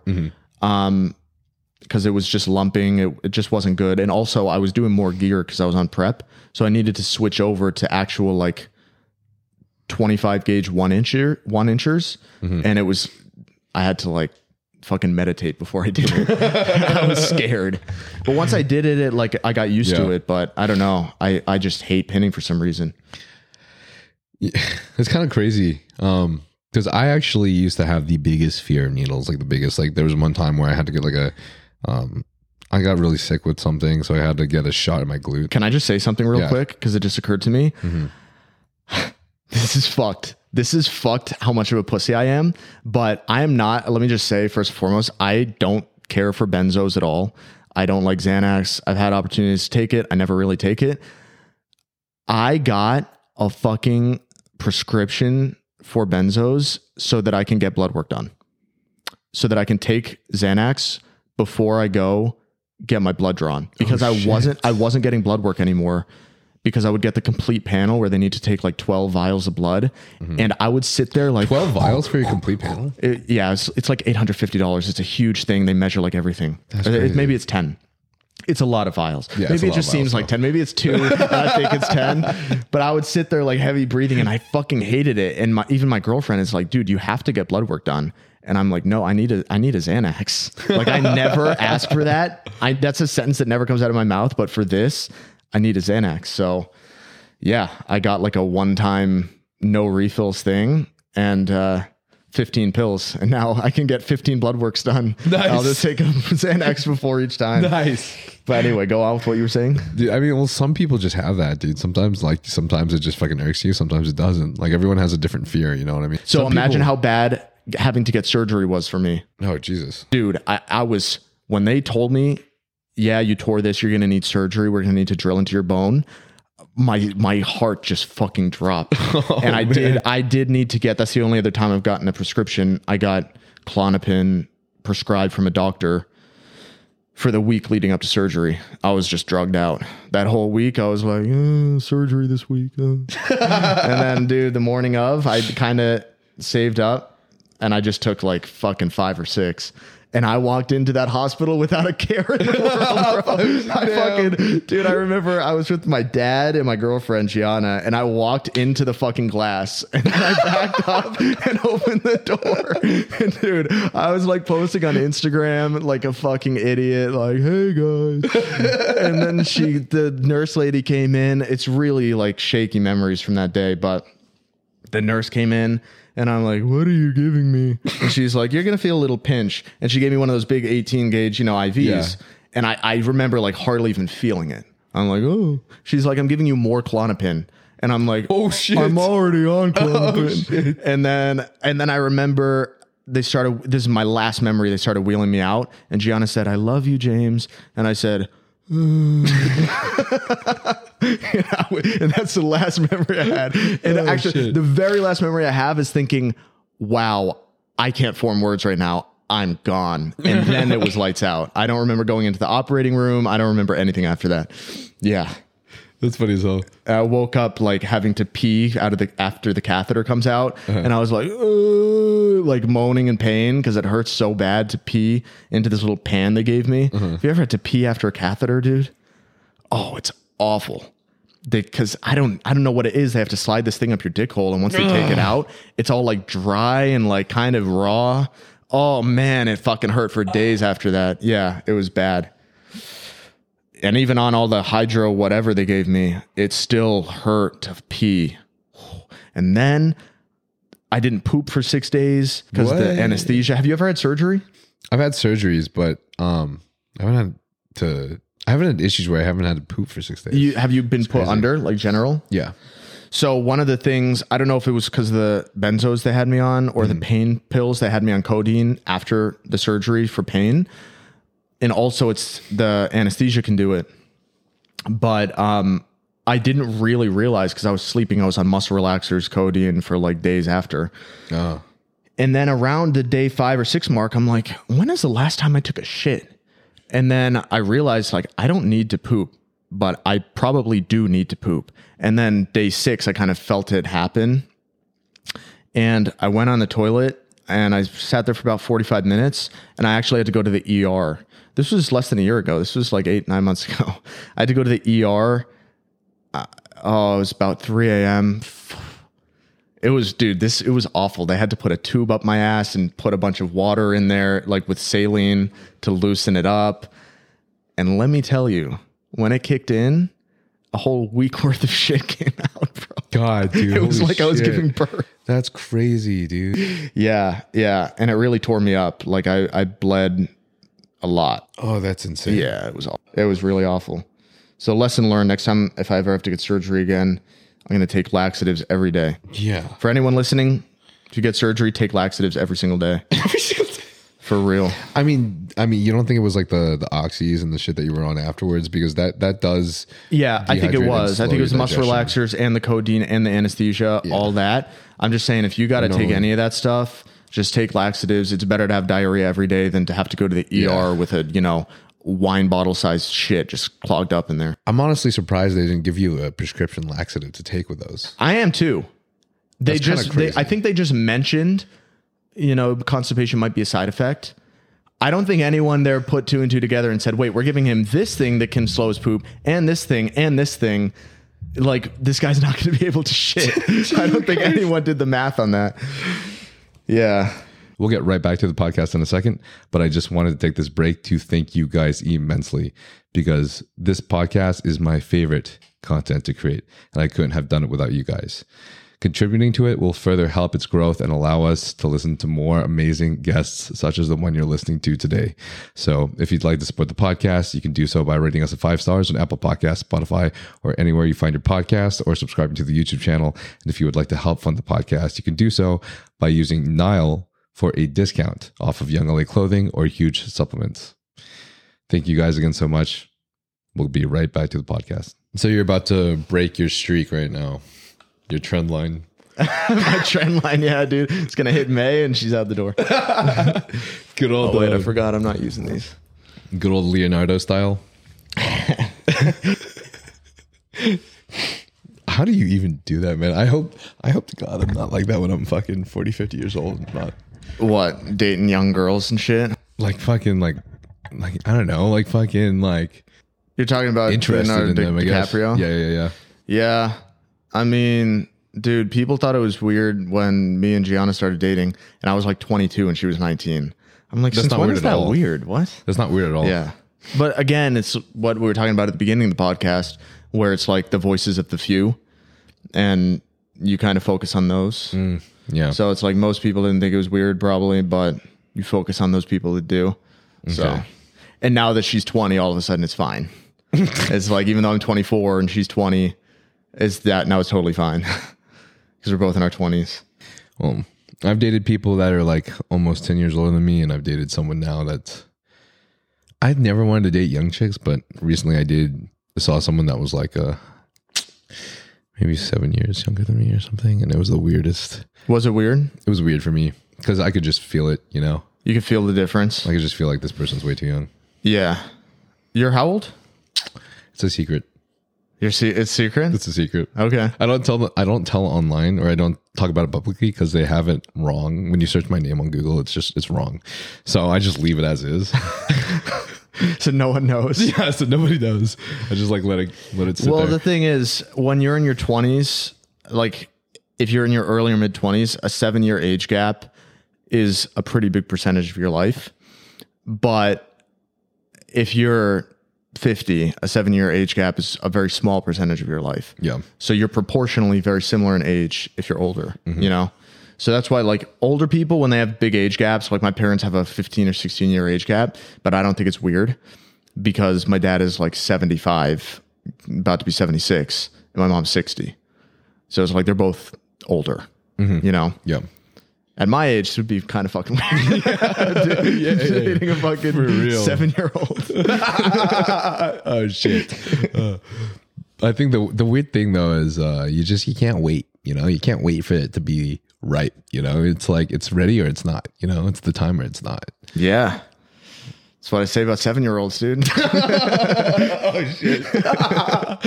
Wait for my podcast to be canceled. Fuck. Um, do you feel like uh, do you feel like your path and like YouTube content creation and bodybuilding has ever affected your love life in any way? Uh, no, not really. I wouldn't say so. I mean, it depends what you mean by it. Like, how would it affect it? just like in i'm wondering if you've ever felt like any difference in how it's affected it so for me personally i felt like it never really made much of a difference but if i really go back and just analyze how my life has moved since doing this you know creating my own content doing bodybuilding all these things. I think one of the biggest factors is the fact that being on social media has allowed me to connect with so many more people. Mm-hmm. And so in doing so i think my pull has been a lot larger. And thus also my options and like the standards of my options have been better. Yeah. and then adding on top of that the obvious i have a higher ability to provide now and like i guess quote unquote a higher status level or whatever Yeah. I mean, I think that's true for any, you could be a CEO with no following, and that would still be true. You know, you could be the CEO of like a Fortune 500 company, and your ability to provide would go up. So I don't think that's like exclusive to social media. definitely not Right. But in terms of the pull and having a bigger pool to choose from, um, obviously, yeah, that's true. But what's funny is Gianna and I met not through social media at all. We met because she went to the same gym as me. Oh, no so way. I, yeah, I always think that, you know, even though I probably have 20,000 girls that follow me just based on like percent, like percentage following. 20000 more than me What's your percentage? zero No, on on on Instagram. What's your percentage? like actually, uh, actually is probably like it's probably better than mine. I think mine's seven or something, six. i feel like mine's or seven. five dude It's uh, yeah. I mean, that's just how it goes for every guy. it's just guys love following other jacked guys. you know? it's just the way it is. But um, I'm gonna be transparent for a second. I had a fucking full on page of just explore feed, feed of jack dudes, and then I started just liking all these girls' photos. just to get rid of it. I needed some diversity. I needed diversity. But I mean, it's just funny that like with 20,000, I guess, options, even though, you know, not all of them follow me because they're like attracted to me. Mm-hmm. It's actually probably a pretty small percentage. Most of them, I think most girls that follow like a jacked bodybuilder that's a guy are doing it because they just like the gym motivation. I think it's more often than not. I think some guys would like to think, oh yeah, all these chicks are, you know, I got this huge female following. It's like they probably just like you because you're super like motivating. But let's assume that I have like a pool of 20,000. I don't think it's a coincidence that the girl I ended up with was not from social media. Hmm. I think it's a feature because even though yeah, maybe your pool is much larger, chances are most of them aren't close to you. Mm-hmm. And there's something about that in-person connection that's just different, you know? Yep. When you get to know someone in person, you see someone online, it's like you don't know what they're like, you don't know their personality. You see them in person and talk to them, you can weed them out very quickly or realize they're a very good person very quickly. Um, and it's a little easier to conceal when it's social media. You know, there's plenty of people you talk to on social media and then you meet them in person and it's like, oh, you're a high functioning sociopath. Didn't know that until now. You know? Yeah. I think that's what a lot of people or some people can actually get the wrong idea of.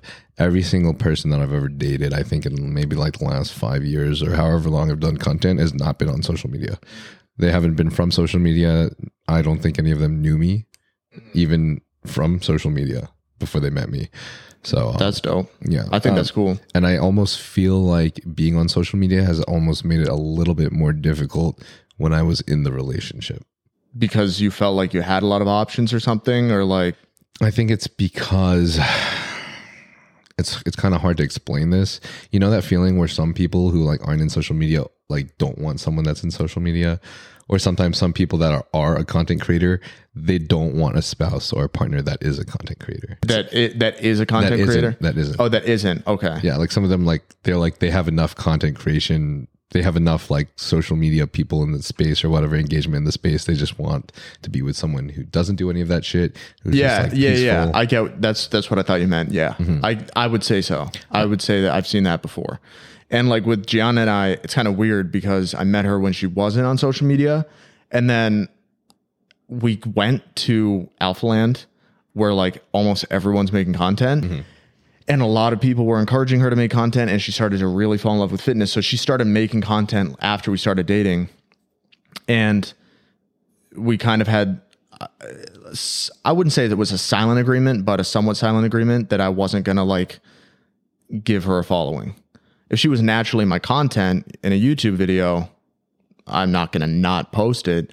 But I wasn't gonna like, hey everyone go follow my girlfriend. She just made a fucking Instagram. I wasn't gonna do that. So because of that, you can check in the analytics like common followers, and the percentage is not actually that high.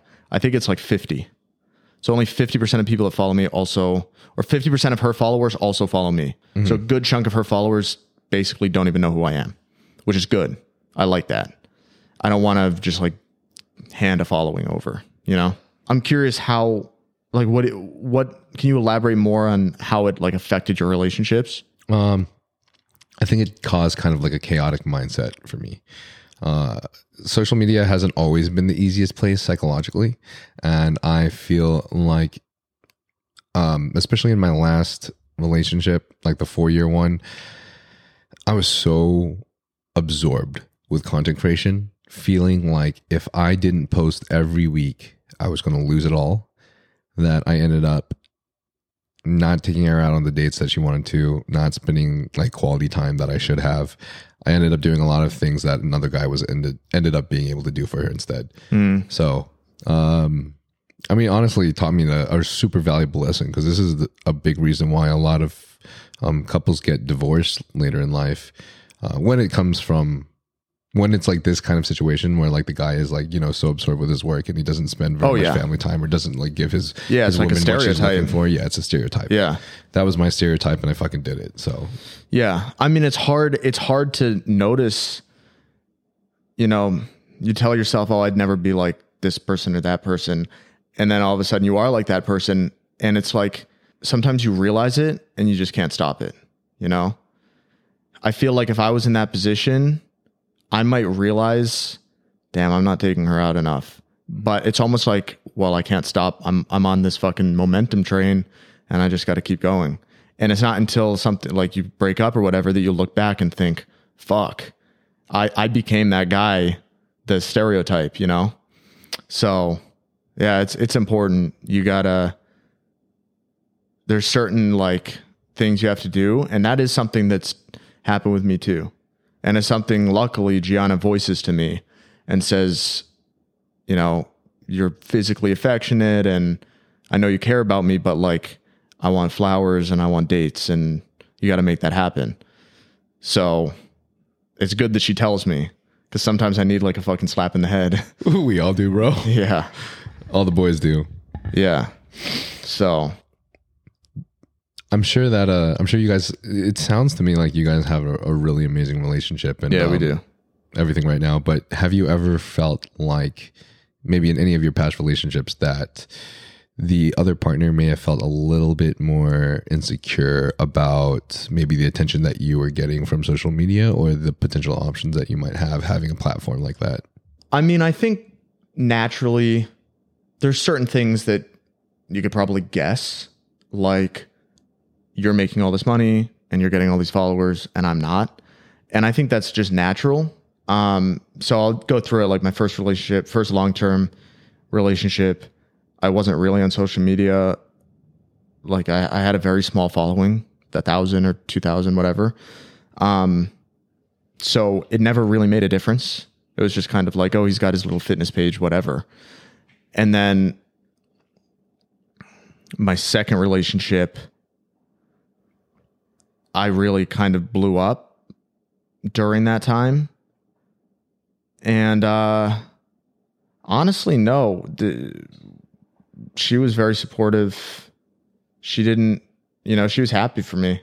I don't remember her ever being kind of like jealous or maybe, you know, naturally slightly envious because it's like you see your partner. That's how I would be. I don't know if she was like that. I don't think she was like that, but that's how I would be. If, if I was dating, you know, if I started dating a girl and all of a sudden she blew up to millions of followers and started making all this money, um, not that I have millions of followers, but if she blew up and started making all this money, I'd be like, well, fuck.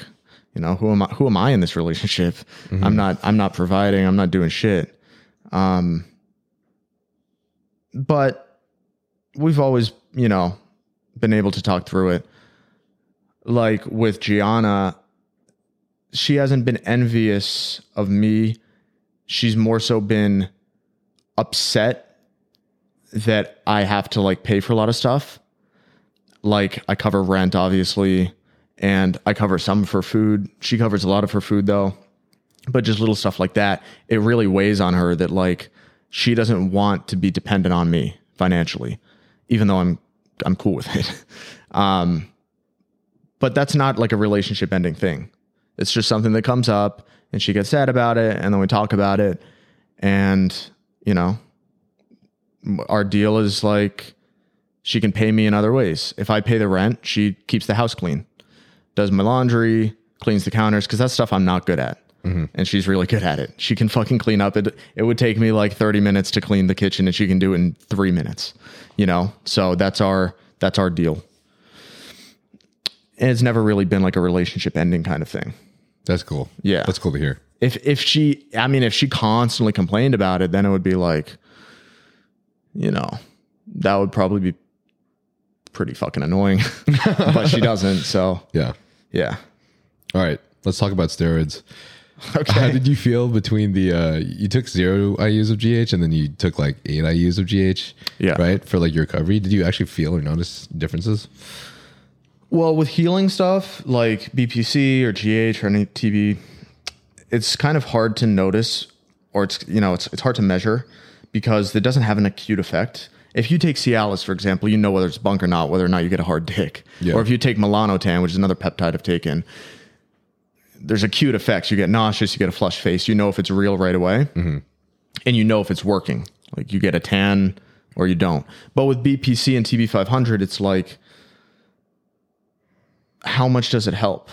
If you pin BPC and TB for two weeks on, let's say, my knee, and my knee feels better after two weeks, there's no, I don't have a control to compare it to. There's no way to know how long it would have taken if I hadn't taken those peptides. Yep.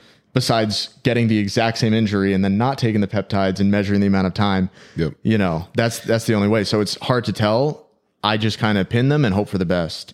uh, I mean, my surgery recovery's gone well, so I assume like everything is. Yeah, I assume the GH helped there. I was doing BPC and TB as well onto the incision or right next to the incision, and you know, did it help by 10%, 20, 30, 40? There's no way for me to tell. Mm-hmm. But if there's any kind of measurable difference, then it's worth it for me to do it. That's all we do with all of the PEDs. We just pin it and hope it. Hope it Hope for works. Yeah. But I'm wondering, like, have you did you feel Like, did you notice any side effect difference between the, uh, you know, zero to eight IUs of GH? GH specifically, honestly, no. If I did it now, I would probably notice like it got way more watery and um maybe get like kind of carpal tunnel because you're you get retain so much water. But I was small and depleted back then.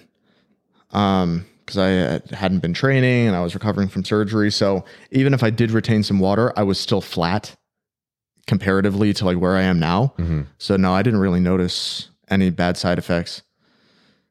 I don't think you should take eight IUs of GH nonstop. I think that's probably pretty bad, but you know, I did it for a month, about a month, and then I lowered it back down to like three, and then I came off it completely. Nice. Yeah.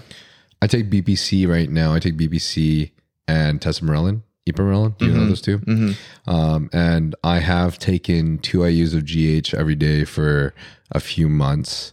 Um, I switched to Tessa recently just for the sake of it. And also, so I'm not taking GH all the time because this is my first time taking GH, but I know for a fact that like, I'm not going to, I want to, I want to cycle it. I don't want to like be Stay on, on it at all the time. all times Yeah. for multiple years. And, um, I've also I've also experimented with IGF one recently.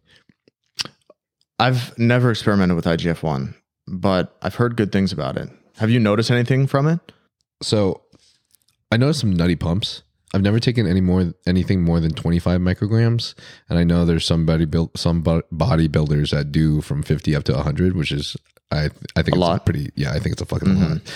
But I got some nutty fucking pumps, and like the idea of it local being localized, so I can like inject it right into the muscle that I want to work is like Oh, very pleasing. bro. I didn't know that's how it works. Yeah, well, uh, IGF one DES is more localized. I guess anecdotal. Maybe is I don't know if it's anecdotally, but um, essentially, yeah, IGF one you can basically localize, inject, and so a lot of people will inject it on the days they need to prioritize. Like, so if your legs are lacking, which mine Do you are, inject it right in the legs? I do it in the legs. It's like growth juice. yeah, It's crazy. and because it's you know insulin like, you just eat a fuck ton ton of carbs around it, and Huh. Ah. Where'd you get that from? If you uh, can reveal it. from um Do they have it uh, on a on a meal? Tran- oh, Transcend? Transcend. Okay. Yeah, yeah. Transcend has a lot of goodies. They got all they got a lot of goodies. Yeah. I mean, they they do work with like you know Phil Heath and and uh fucking Thor Bjornsson. So Yeah. I would hope that they have some good goodies. I, and it's all pharma grade. Have you ever taken Semax? S E M A X? I remember researching that. I don't even remember what. It's like some kind of nootropic. Like it fucking, I don't know. It's like a cognitive enhancer, but I've heard that it's noticeable. Hmm. Yeah.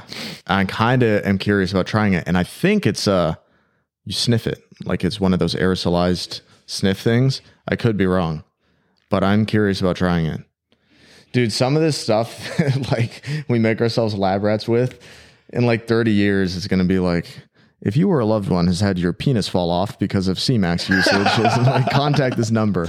Like we have no idea what some of this stuff's going to do. Oh shit. That's why, like, I don't know. I try to chill out with the biohacking stuff a little bit because a lot of the stuff in the biohacking community is not super well researched. It's just like there's maybe a study or two that shows positive a positive correlation for this or that, but it's like, well, what about what are the long-term side effects, you know?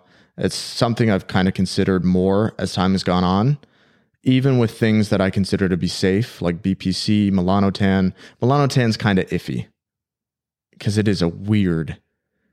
Melanotan is one of those things where you take it and it's like, what is this drug actually? Because it's an aphrodisiac, so it makes you horny. That's so weird. Yeah, and it may, and it gives you crazy nausea for like an hour or two. And people just use it for tanning. Yeah, and also it like flushes your face. It makes your face get all red, and it makes you tan as shit. So it's like all the these things are kind of um, discoordinated. They have no relation to each other. So what else is it doing in my body that I just have no idea about? I don't know. That's why I'm kind of like a little, just a little more reserved on dosages and whatnot as time goes on. I'm the same way, dude. I'm the same way, which is why I'm always shocked that everyone thinks everybody has done so many crazy things. I'm like, you don't think some people are kind of scared? You know, you don't think some people are kind of a little like more concerned about that? Yeah, dude. Like I was watching this thing. Um, Rus- Ryan Russo made a video on injectable YK11, and I was watching it, and I was like, "Oh, myostatin inhibition. This is like a new thing," and I, I was like genuinely considering it, and then. I, I kind of looked into it a little bit and I realized like there is not that much long term data on this shit. Like I'm not saying gear is, you know, other gear is healthy, but maybe I should like chill on even considering this stuff. You know, just stick with the basics. Test, test DQ, DECA, you know. I was offered that actually like several months ago, but What the YK11? yeah, I said no. I'm still so curious, bro. right? I mean, Derek fucking posted- myostatin, dude. Derek posted this blog and it showed like they gave it to rats and then they skinned, they killed the rats and skinned them. And the ones that got the YK11 were like Phil Heath rats. and then they had these the biggest muscles you've ever seen, dude. Holy shit! So, and I think it's one of the only drugs out there that has been shown to inhibit myostatin. do you think? Uh, do you think Nexzilla has a myostatin um, Deficiency? Deficiency. I think I don't know. I mean, I I think a lot of the top open guys probably have some sort of myostatin deficiency. Myostatin deficiency doesn't mean that you don't have the gene for myostatin. It just means you produce less than the average person. Mm-hmm. And I think if you got to get if if you're going to get to that level, you got to probably have less myostatin than the average person by a good margin. You, your body just does not want to hold on to that. I look at Derek Lunsford and I'm in awe, but I'm also like, your body is not supposed to hold on to that much muscle. Like it's just not supposed to. E- even with, and this was a big kind of red pill for me was getting on gear and really pushing in the gym and pushing the food and taking, you know, a conservative but still moderate amount of gear and and realizing like even with all those things in check, I am light years behind Derek Lunsford or someone like that. You know, so it's not you can't just say, "Oh, it's just more steroids." I could take 10 grams of gear and I wouldn't look like Derek Lunsford. You know, it's just I'm not discounting his hard work or people like that. I know they work hard as shit and they live and breathe bodybuilding, but there's got to be a myostatin deficiency in there somewhere. Like they they look like those trend cows, you know, or the the like Belgian blue cows or something. The ones that don't have the myostatin Yeah. gene. You ever seen one of those things, dude? Yeah, bro. The- I mean, that's what they look like. yeah, they do. It's fucking crazy. you seen Phil Heath as a basketball player back in like high school or whatever? He was still jacked picture- as fuck. Huh? He was still jacked as fuck. Yeah. And dude, that's with like, you know, whatever workouts basketball players do. He wasn't super into bodybuilding at that point, but there's just a clear difference between him and the other people on the team. Yeah. Huge legs, huge calves, good arms, delts. It's like no other basketball players looking like that. So, yeah, genetics play a huge role. But genetics don't play the only role. And I think that's something people get hung up on is like, well, I just don't have the genetics to be big. Look at people like Nick Walker. You know, Mhm. Nick was pretty, you know, pretty average before he took gear, and he happened to be a hyper responder to gear. And then there's other people that they're they look kind of average before they start lifting, and then they start lifting, and it turns out they have a really good response to weightlifting, even as a natty. Um, so yeah, I, I, I wholeheartedly agree with that. I was actually talking with Greg Doucette about um, Nick Walker, and Greg purely believes that Nick has like amazing genes for anabolic response, Hmm. and that's Oh, why yeah. he was just so you know Yeah. skinny back then. Which I mean would make a lot of sense, right? Versus all the other people in the hate comments that are just like Nick just took ten grams of gear. And I think I think Jay Cutler was saying that he in the off season he ran like 500 tests, 400 EQ or something like that, which is almost a gram a week and maybe some growth hormone on top of it. I think he did say growth on top of it, which is a pretty mild stack for an open guy. For an open guy, But yeah, that honestly, I believe it, dude. Like these open guys, gear is more gear is not the fucking answer. They Mm-hmm. just are different humans.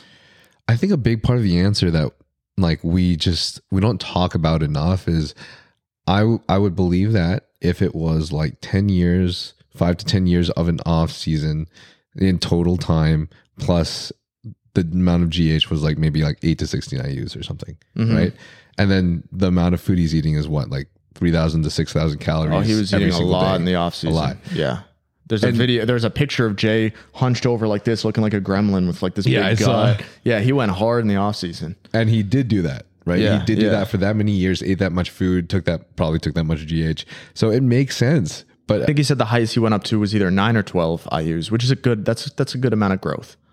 But yeah, I, I mean, I, I get what you're saying. Like, if all that stuff is checked off, but dude, he posted a picture today or yesterday or something where it was him at 22, Mm-hmm. and I'm like, fuck my whole bodybuilding career, bro. I could like, I could have started at the age of 10, and I could have hopped on juice at fucking 13, and I wouldn't be that big at 22. It's just, yeah, it's just crazy. There's a difference between your genetic shape and your genetic capacity to build muscle.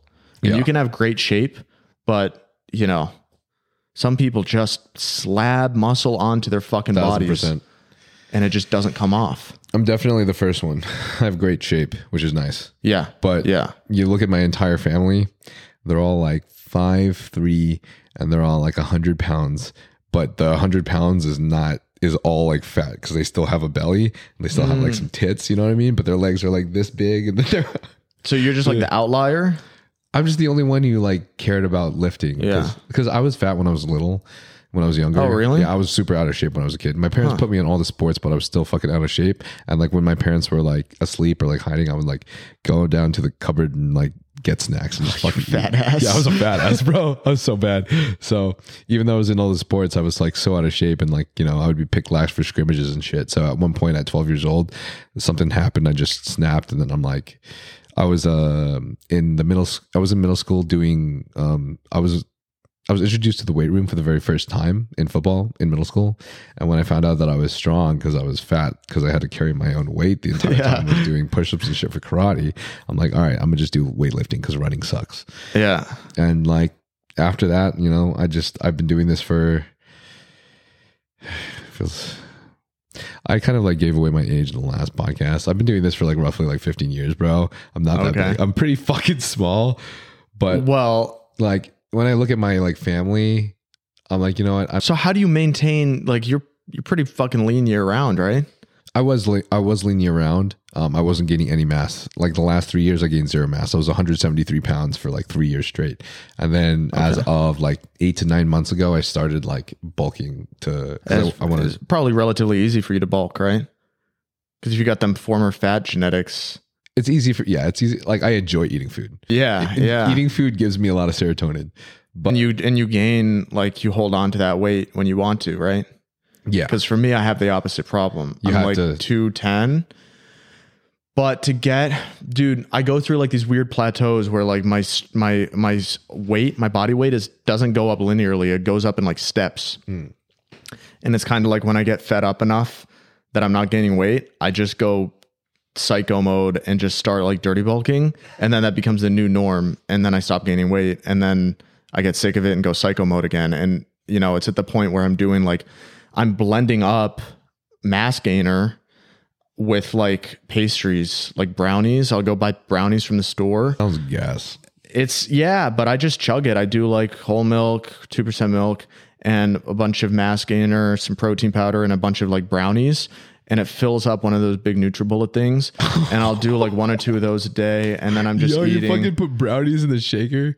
oh yeah, blender. Yeah, dude, it's it's Crazy, making it, dog. it- That's crazy. My NutriBullet has a burning smell every time I run it now because I've blended like it's. I've gone way over capacity so many times in that thing. Oh, that's crazy. But um, I do that, and then like yesterday, my pre workout was like two Shake Shack burgers and some fries and a and a Oreo milkshake, and I just I'm like heavy breathing going upstairs, and I know it's unhealthy, and I know that this is shit food, and then I step on the scale and it's like I've lost a pound, and I'm like, what the Damn. fuck? Yeah, bro, it's it's really annoying. I was thinking if there's like you know some sort of drug that can slow down my metabolism, um, but Do you know what your thyroid's at? In your last blood work? Yeah, it was elevated, but it wasn't like crazy. It was just Okay. like high normal. High, high normal. Yeah, but I, tr- you know, I track my calories, and I mean, I don't track them every day, but like once a week, I'll kind of calculate an average day, and it'll be anywhere from like four to five thousand. and like 5000 that's like an ideal day and 4000 is kind of low Yeah. so it's like i don't know it's just really annoying and And you're five nine or five yeah ten. Yeah. and the only answer is to eat more food there's really no way around it. So it's just like fuck man how long do i want to do this? You know i really want to be great. I want you know i want my name to be remembered and i want to make a career out of this and um i really really want to get on the olympia stage more than anything. It's what i think about every day now. But man the food just eating this much is like prep was pretty fucking easy the only thing was just like cravings. I, I just craved certain foods. But in terms of the hunger, I found ways to deal with it. It wasn't that bad. Bulking is it's tough for me. bulking's tough. Like I like eating food, and bulking is still tough as fuck for me. Mm. Um, and it's not the eating; it's like the digestion. Mm-hmm. It's I'm like head in the clouds. I'm not here. I'm not present. I can't do work. I literally just want to sit down Because do you're nothing. sluggish, right? I'm so sluggish, Dude, when I It's was on prep, terrible. I was hungry, you know, a lot. And that's when I started making my daily YouTube videos. A fucking full blown workout vlog every single day. Granted, Kenny, shout out Kenny, who's my editor, and uh he was doing he was doing all the editing for that. But like I was filming every day, I was setting up all the camera shots, super ambitious, super energetic. And it wasn't just from the clen. It was like this natural, like my eyes got white. You know, it was like um it was almost like a cleanse because I was eating very clean, very minimal food. And then bulking, it's you know, that's if we ever get into arguments, that's kind of what it's about. Me and my girlfriend, she's like, "Oh, you're you're lazy, you're sluggish," and it's like, "Yeah, you're right." I, it's just, I think it's just the fucking bulk, man. Yeah. I eat all this food, and my belly, I'll just like pat my belly, and it sounds just so dense, and I'll just want to lay on the couch and digest, man. It's hundred percent the bulk, dude. to be honest, when you texted me earlier, like, yeah, I'm just a lazy bodybuilder. Sorry, I'm like, you said like, sorry, I'm Sorry, like I'm taking a nap or I'm lazy. yeah, Yeah, yeah, I got to take a nap. Yeah, I'm like, this guy is hundred percent bulking right. Yeah, dude. That's exactly what it is. And when I was on prep, I was so on my shit. And uh, part of it, like part of me wants to just say, fuck it, I'm just gonna get shredded and stay shredded year round. Like Tristyn Lee type beat. Just be shredded all year and I'll just get a bunch of shit done. But I mean, ultimately Olympia is the goal. And uh just hope I can grace that stage one day, even if I don't win or whatever. You know, I just want to get on there. I can tell you from my perspective because uh, Just Addicts were kind of like a mentor to me in this place because we were doing the exact same type of stuff, um, and kind of helped show me some of the ropes. But like being shredded all the time just to do like that kind of content, honestly, is not like it's fun for like a year because you got to show it off and stuff, and Yeah. you get like a lot of engagement. You know, you get a lot of new new people coming in. But after a while, you realize like, what the fuck am I doing with my life? Yeah. this is literally there's no purpose to this. I I'm starting to affect my mental health because I'm not eating enough calories to stay lean, and then uh-huh. I am not progressing. I'm not I'm not Right, progressing right. at all. And I you- hate that feeling going into the gym feeling. knowing that you're not making gains. yeah, and you're doing like- that for like year, Yeah. or even more. It's just I've never seriously considered it, but it's just been a thought of like, fuck, I've seen some people make careers off of that, you know? Like they just get shredded for a year, make a bunch of content, and then they start bodybuilding after that, but they already have like a big following. I mean, I'm not gonna lie. I, I made my career off of that basically. There's nothing wrong with it though. I mean, besides the stuff you just said, uh, there's nothing like morally wrong with that. It's a good Right. fucking strategy. Yeah. But at this point, it's like I'm 24. You know, a lot of these guys are. uh Chris is 28. Chris Bumstead's 28. He's not that much older than me. Four years. Um, and Ramon Dino, I think, is around the same age. So it's like, The guy's a fucking monster. yeah, I don't have time to uh to do that. I gotta keep my head down and just keep working. So I think you're gonna do great things though, bro. And I think Thank you're gonna you. fucking kill on that stage. And I think personally, four years, especially for you to make that progress, is a lot. I think you'll make leaps and bounds in those four years. Thank you. If I keep that mass gainer brownie shake routine up, then I'll keep gaining weight. Nice. We were talking about this in the beginning of the podcast, and I'm kind of curious about your input. But what is your what's your thought on the normalization of steroids? Mm, I think the normalization in terms of education is good because there are some people that uh, I can't stand seeing, you know, uneducated boomers usually saying that like it's going to shrink your dick or whatever. It's just like, oh, don't take steroids. It's going to shrink your dick and do this and that. It's just people deserve to be educated about it. They deserve to know the risks and they also deserve to know the risk prevention methods. Um, I don't think the normalization of it is good in terms of like what's happened is a lot of these kids on TikTok, and I know I'm beating a dead horse because so many people have talked about this, but a lot of these kids on TikTok have a kid brain. And when you have a kid brain, you don't really care about what people have to say. And you kind of like to be edgy, right? You remember being edgy as a kid. It's cool to be uh, contrarian and to almost do the opposite of like what you know is good. It's kind of like, yeah, I'm fucking 16 and I take tren. Fuck yeah, I look sick, you know, because it's it's edgy and it's really hard to tell.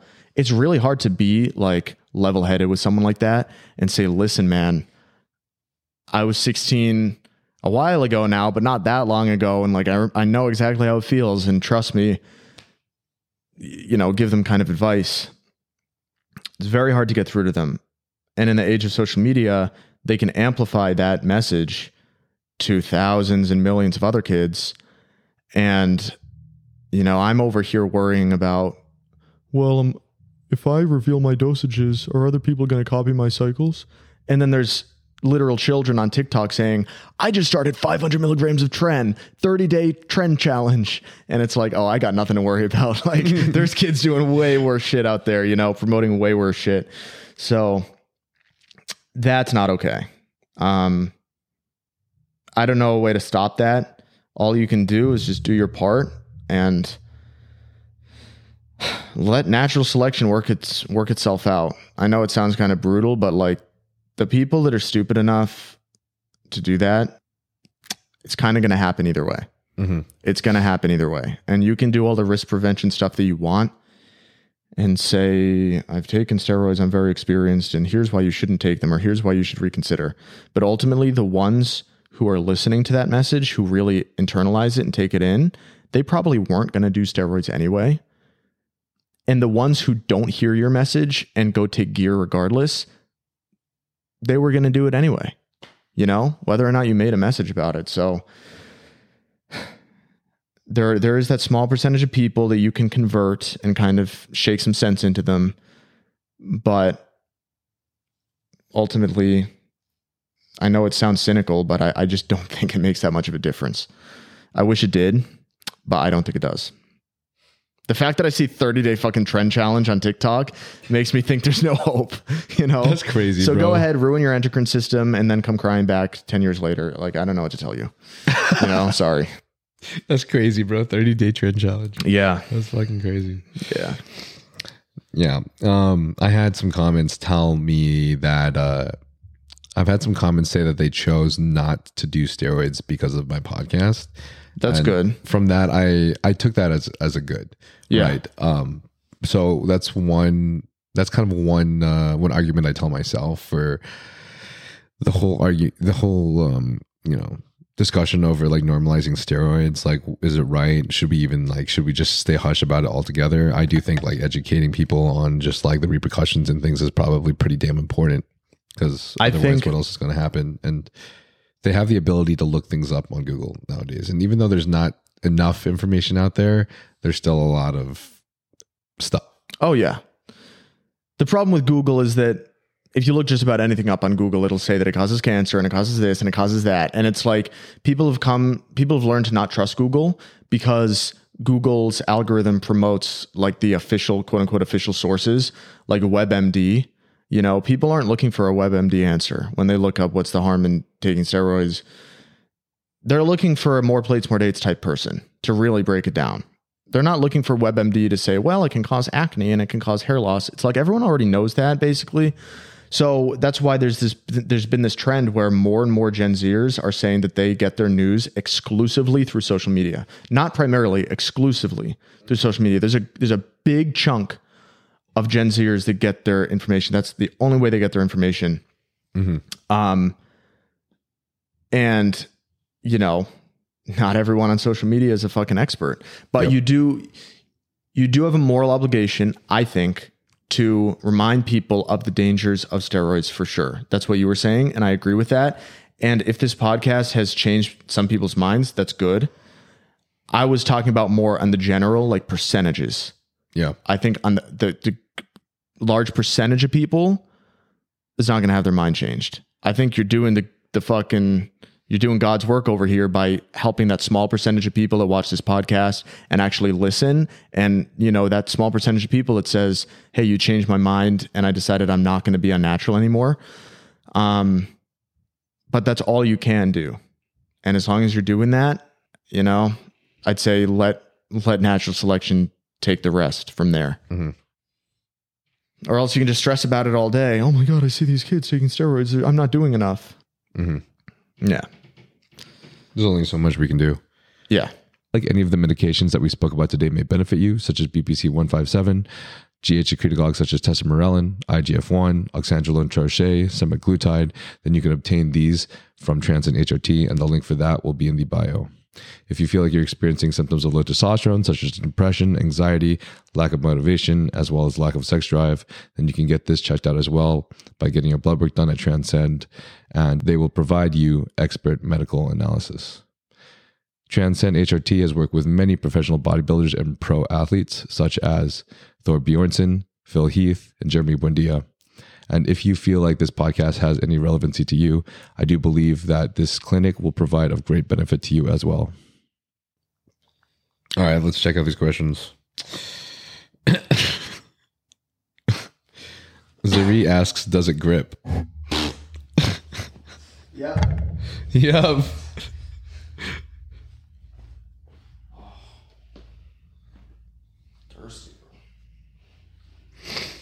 Um, Gustavo asks, "What is your unfiltered opinion on the weightlifting bodybuilding community as a whole right now?" Oh, it's an easy question. It's like the most fucking broad question. Uh, well, I wanted to go back to something earlier. I think that the natural lifters that are coming up, you know, and you named a few names earlier, I think that's good. I would love to think that we played a role in that. Maybe we did. Because for a while, there was kind of that there was kind of that gap between uh, between social media starting and um the risk of steroids becoming widely known you know and there weren't many people talking about the risks of it for a while and you had the era of fake natties and all that kind of stuff and things were almost in limbo and then recently, you've had a lot of people come out talking about the risks of gear. People like you, people like Derek, people like I've talked about it as well. People like Greg, um, and I think in doing that, you you guys have kind of created a vacuum that needed to be filled. Of like a lot of people were on gear, and you converted people to not wanting to take gear and then there became this huge um, market that needed to be filled and that ended up getting filled by these people that came in that were natural you know uh, these influencers that came in like shizzy like alex. Whether or not you think they're natural doesn't matter because a lot of people do think they're natural right? So maybe we did play a role in it. My view on the fitness community as a whole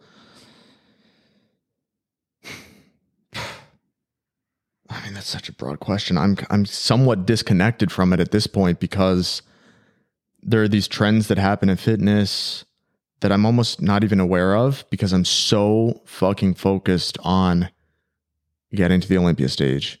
So all I really follow is just like classic, classic physique, and you know, I'm not really focusing on the fitness community as a whole. So I don't want to give like a half-assed answer, but that really is my answer is like I see shit and I'm just like this ain't for me and I just swipe away. If you go on my phone right now and go on like scroll through my Instagram feed, not much of it is fitness related. Just because the algorithm, it's not like I have people muted or blocked. It's just like the algorithm has auto filtered out the shit that I don't really watch. And most of it is fitness. Yep. I, I don't really watch fitness content. So it's mostly like memes and current events. Um, and then obviously some really big names like Chris Bumstead's name will always come up, Ramon's name will always come up, yours name will always come up. Um, but yeah, besides that, it's like, oh, did you see so and so just fucking bench this or that? It's like I don't even know who that person is.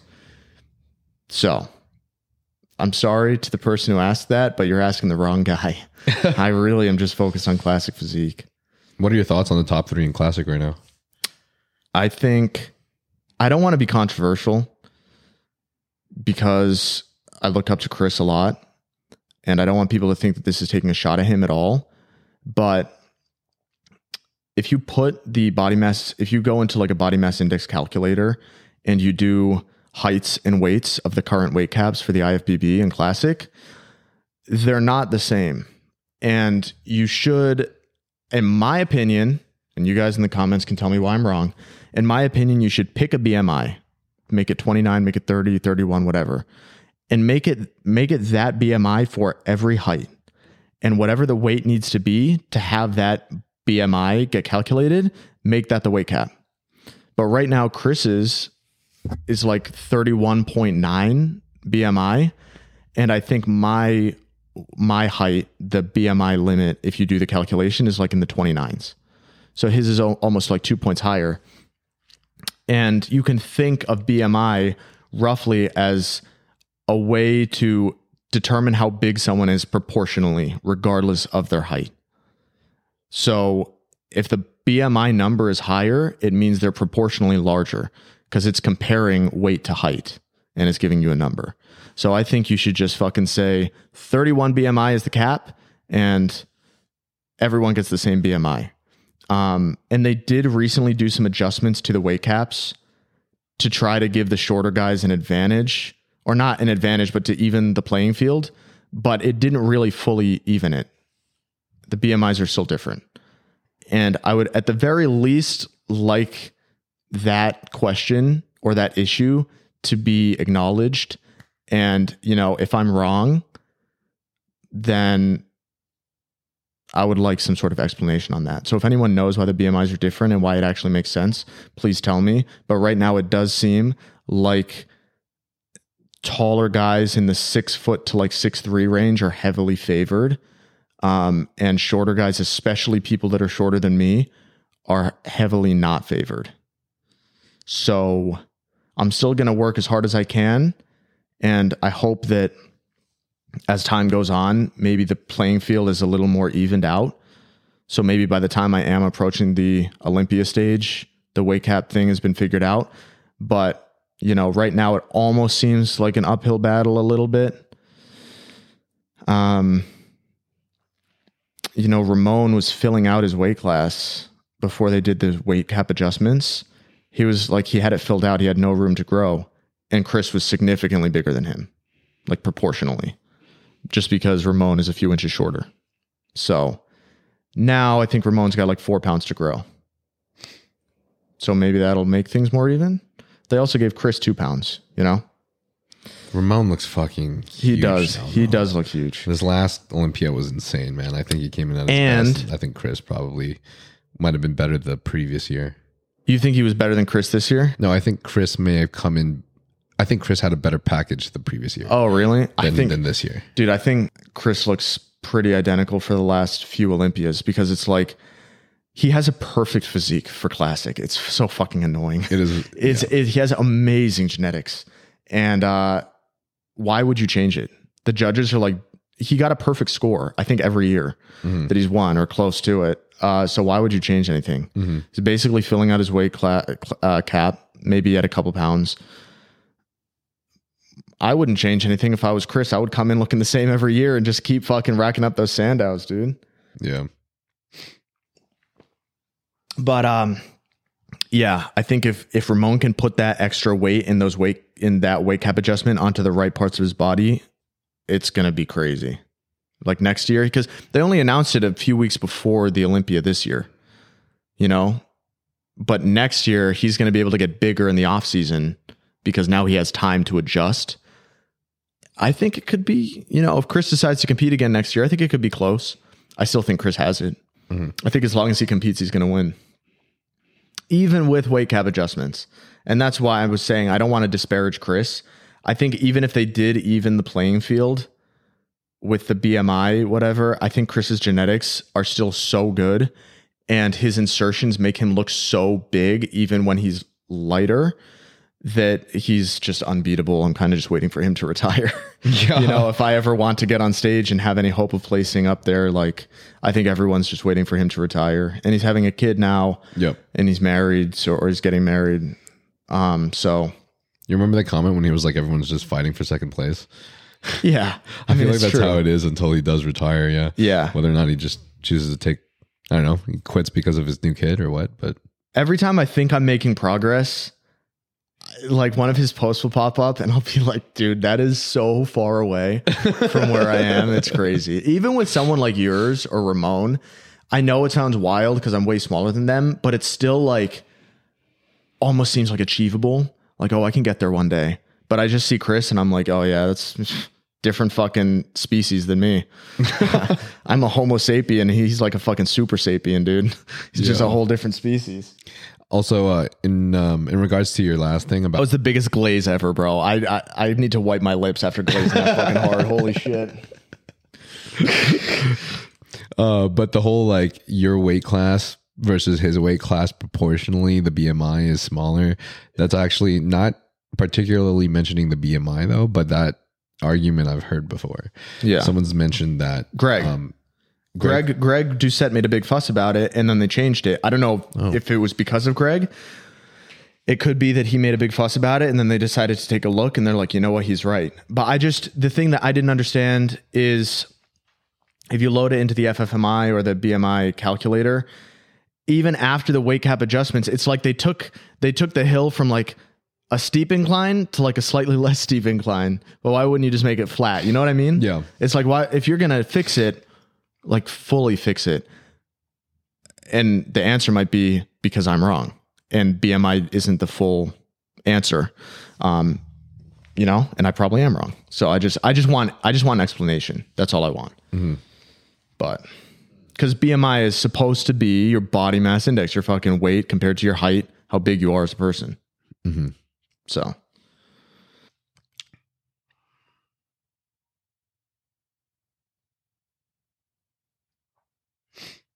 Kenny asks, what techniques, training methods did you use to grow your delts, like supersets, drop sets? Oh, dude, you are asking the wrong person again. I'm just like I'm like 0 for 3 at this point because I I train my delts like once every two weeks. I have really good delt genetics, and if I train them too much, they will get too big. And you know, for that classic physique shape, if you look at the golden era guys or even the current guys, mm-hmm. their their delts are not super exaggerated. Like men's physique has super exaggerated delts, but classic, you actually don't want your delts to be too big because you almost look like a Ken doll. You know what I Yeah. mean? Um, you know, classic Jo- is you know supposed- Josh, Josh Benoit. Uh, yeah, I know that name. Yeah. Wait, He's like uh, the half black guy that like fucking gigantic arms. Um, that explains like half the. IFBB right there, dude. he's not in the IFBB. you know that black guy with the huge arms? He's not. He's not in the IFBB. He Oh. um he he just got he just won Mr. Universe for Muscle Mania, but he's like nat or he claims natural. Josh Manoy or Josh Joshua Blaze. Joshua. Oh, oh yeah, yeah, yeah. Yeah. So assuming that he's telling the truth and that he's natural. Oh yeah, I know this guy. Yeah.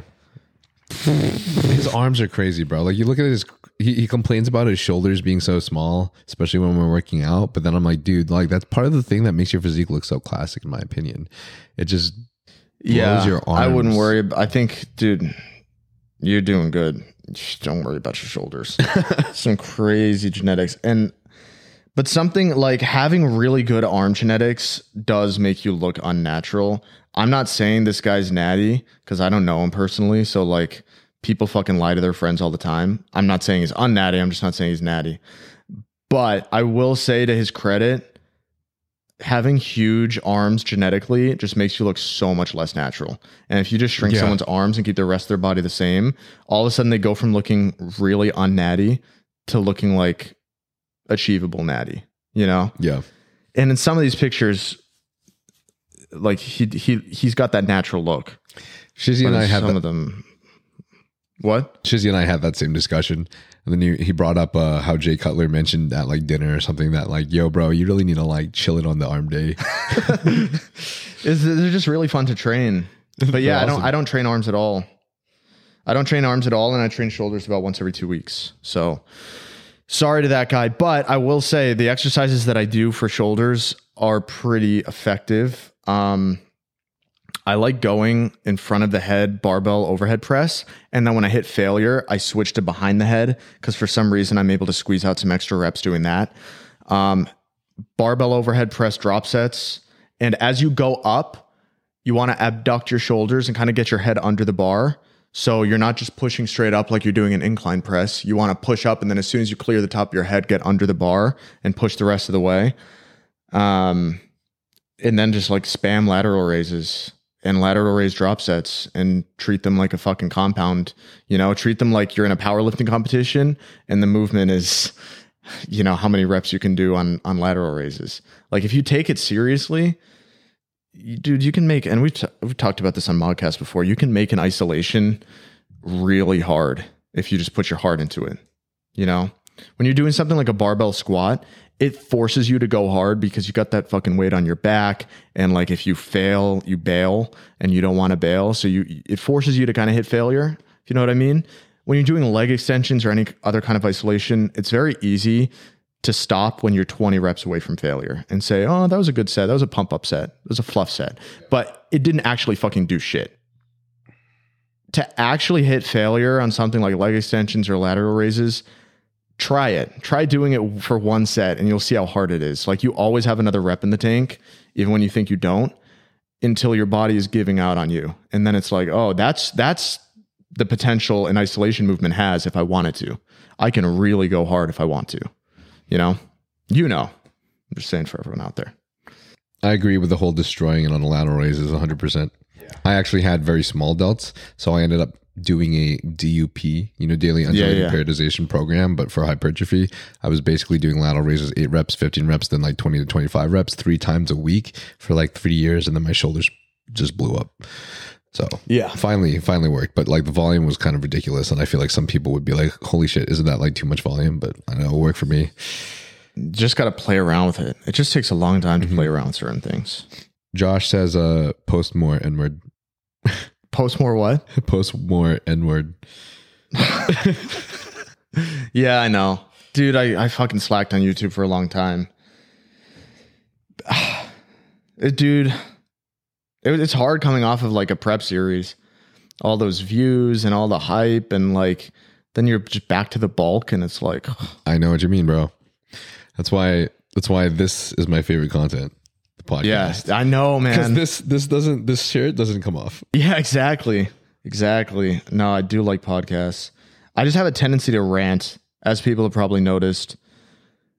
If there's like dead air, I'll just keep talking. I need to learn how to not do that. To be real with you, the reason why I switched the subject so quickly earlier is because we were already over time. I normally try to keep my podcast about an hour and a half, and we are now about an hour over. Oh, we're two and a half. We're about at two and a half now. Pretty Dude, crazy. I went almost three and a half with my editor Kenny talking about conspiracies.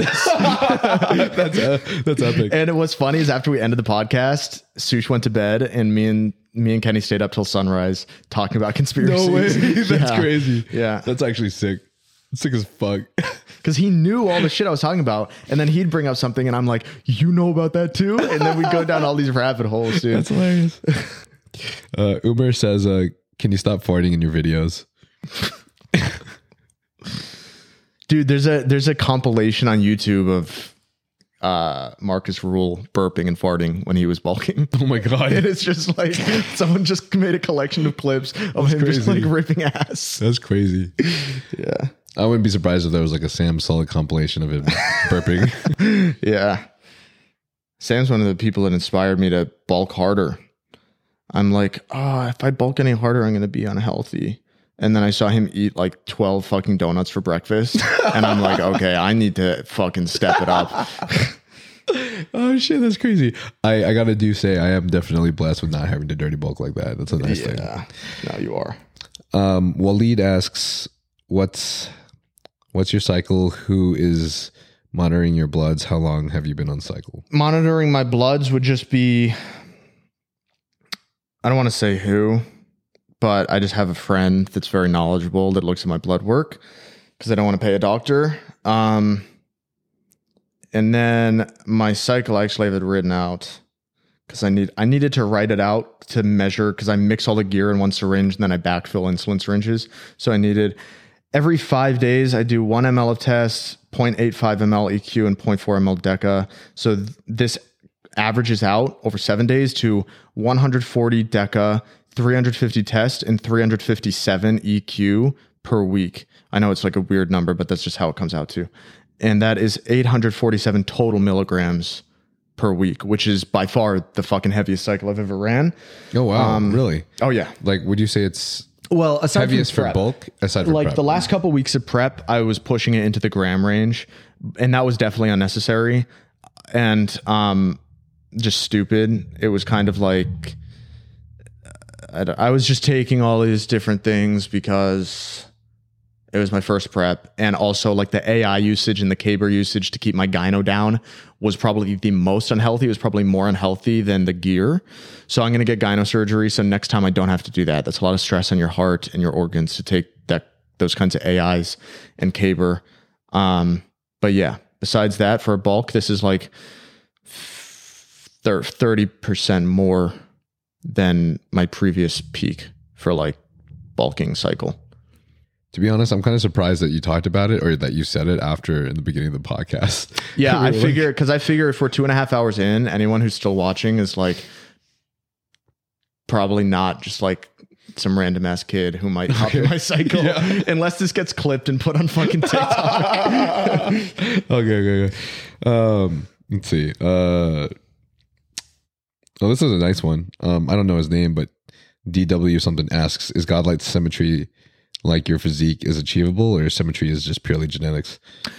A big part of it's genetics, but a big part of it is not. I'd say it's 50 50 because I was very top heavy for a while and I was very trap heavy for a while. And you just have to learn how to accept that there's certain body parts you can never train ever.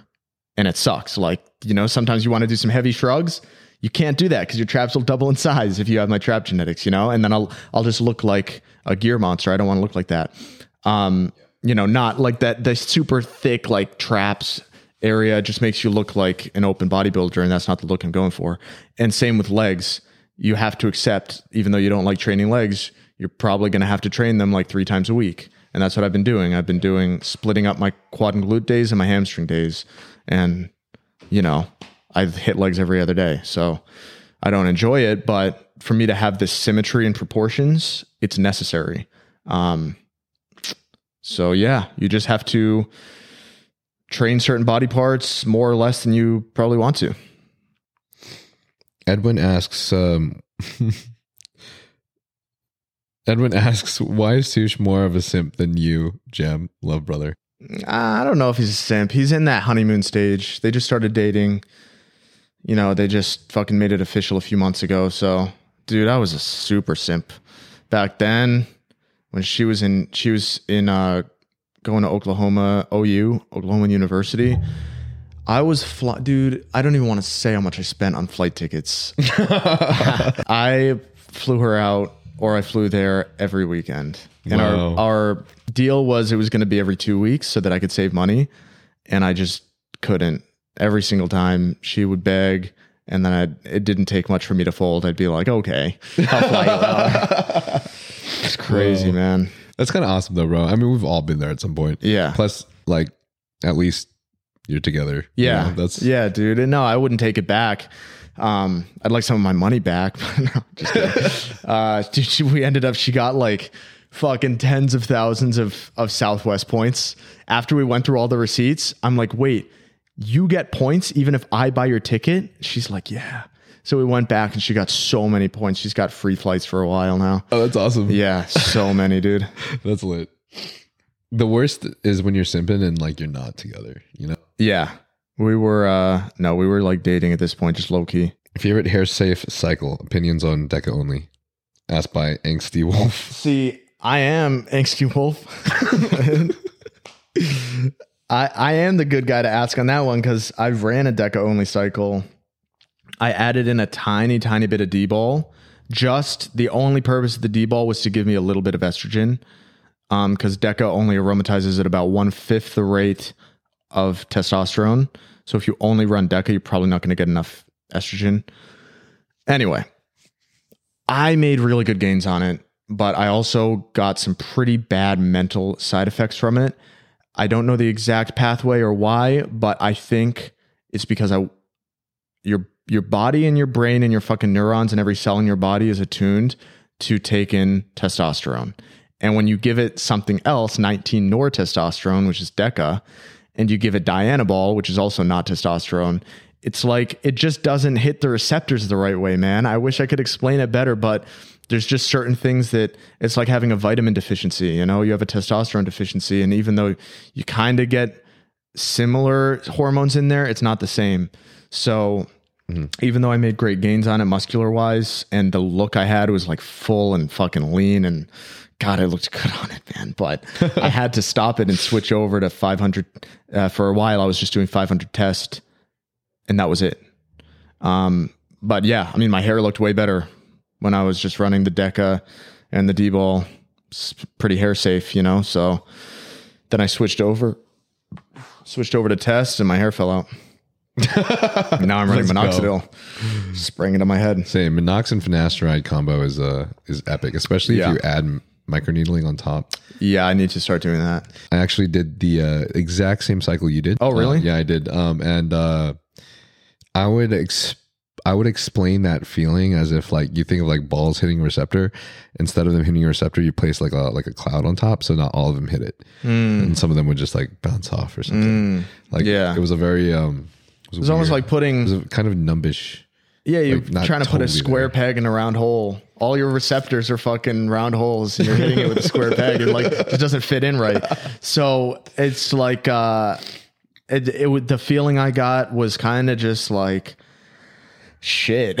I don't know how to explain it. It was just like anxiety, but not super pronounced. Just kind of this background, like you know, kind of like I'm, I'm a little. I feel weird. I feel a little anxious.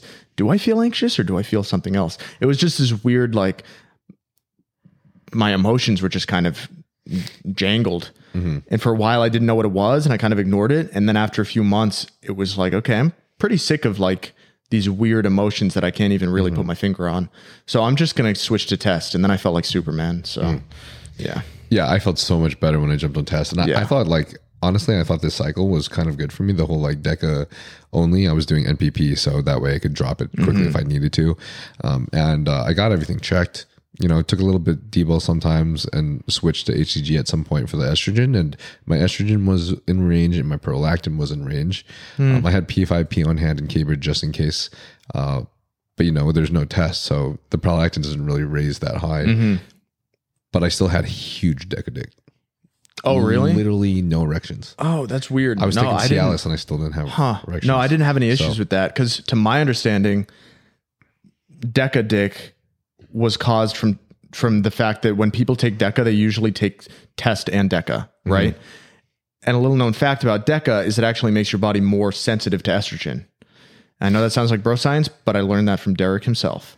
It makes you so a normal amount of estrogen that you produce with testosterone, when you add Deca into the mix, it makes your body more sensitive to it and you kind of get high E2 sides, which include your dick not working like at all. Mm. That's the most noticeable high E2 side besides gyno is like your dick doesn't work. Mm.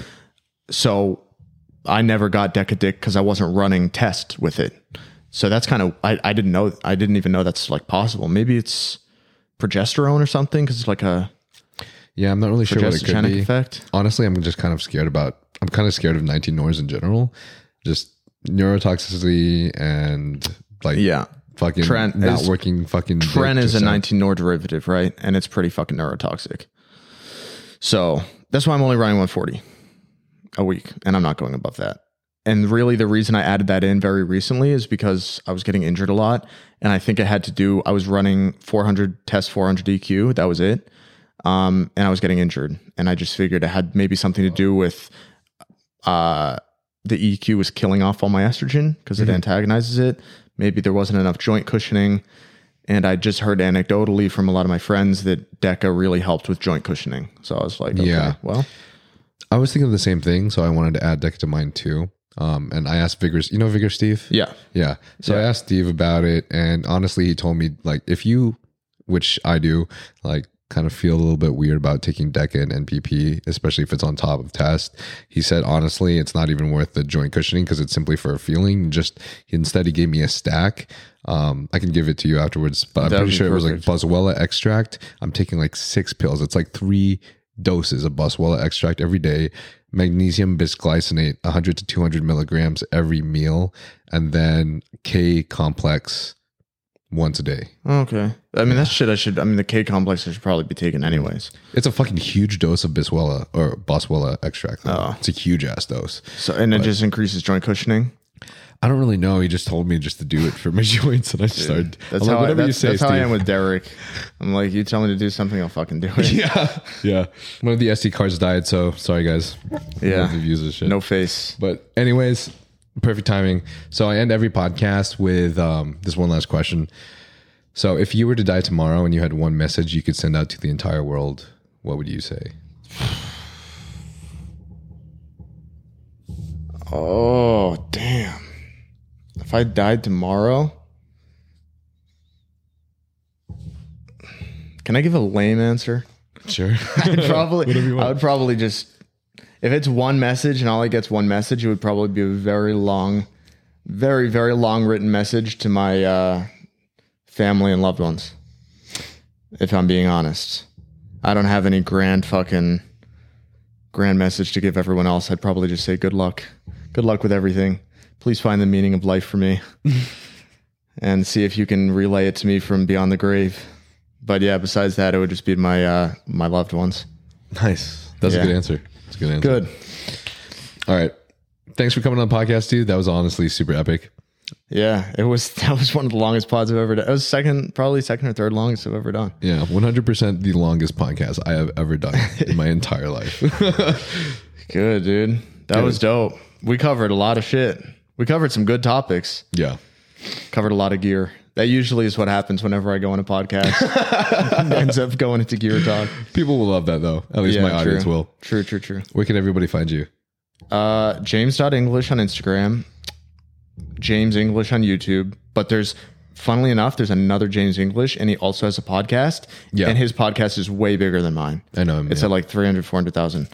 Um, and actually, we were going to do a podcast. I need to get back to him. I know he messaged me. Oh, that's sick. It's like James English, ex James English podcast. oh, that's epic. Yeah. Um, so me on YouTube and then Snapchat. I've been posting on Snapchat a lot. So it's James P English on Snapchat, and that's just I post random thoughts and just random vlog shit throughout the day. I really like Snapchat because it's super unfiltered. So yeah, I don't really use TikTok that much, but I'm on there. But thanks everybody for watching. If you want to support the podcast, you can by uh, best non-cost way is by rating us a five star on Apple Podcasts, Spotify, or anywhere you find podcasts, and also subscribing to the YouTube channel and clicking that bell button because you know it helps. And also, if you want to help support us, you can use our code YoungLA code um, code uh, James Jam. Jam J A M. Yeah, for everything. code Jam for code for everything. everything. Yeah, and then code NYLE. And um, yeah, I guess that's it. Love Leave a five star rating. It actually is very important, and it takes like two seconds. Thanks, Obi. All right, peace, boys. Peace.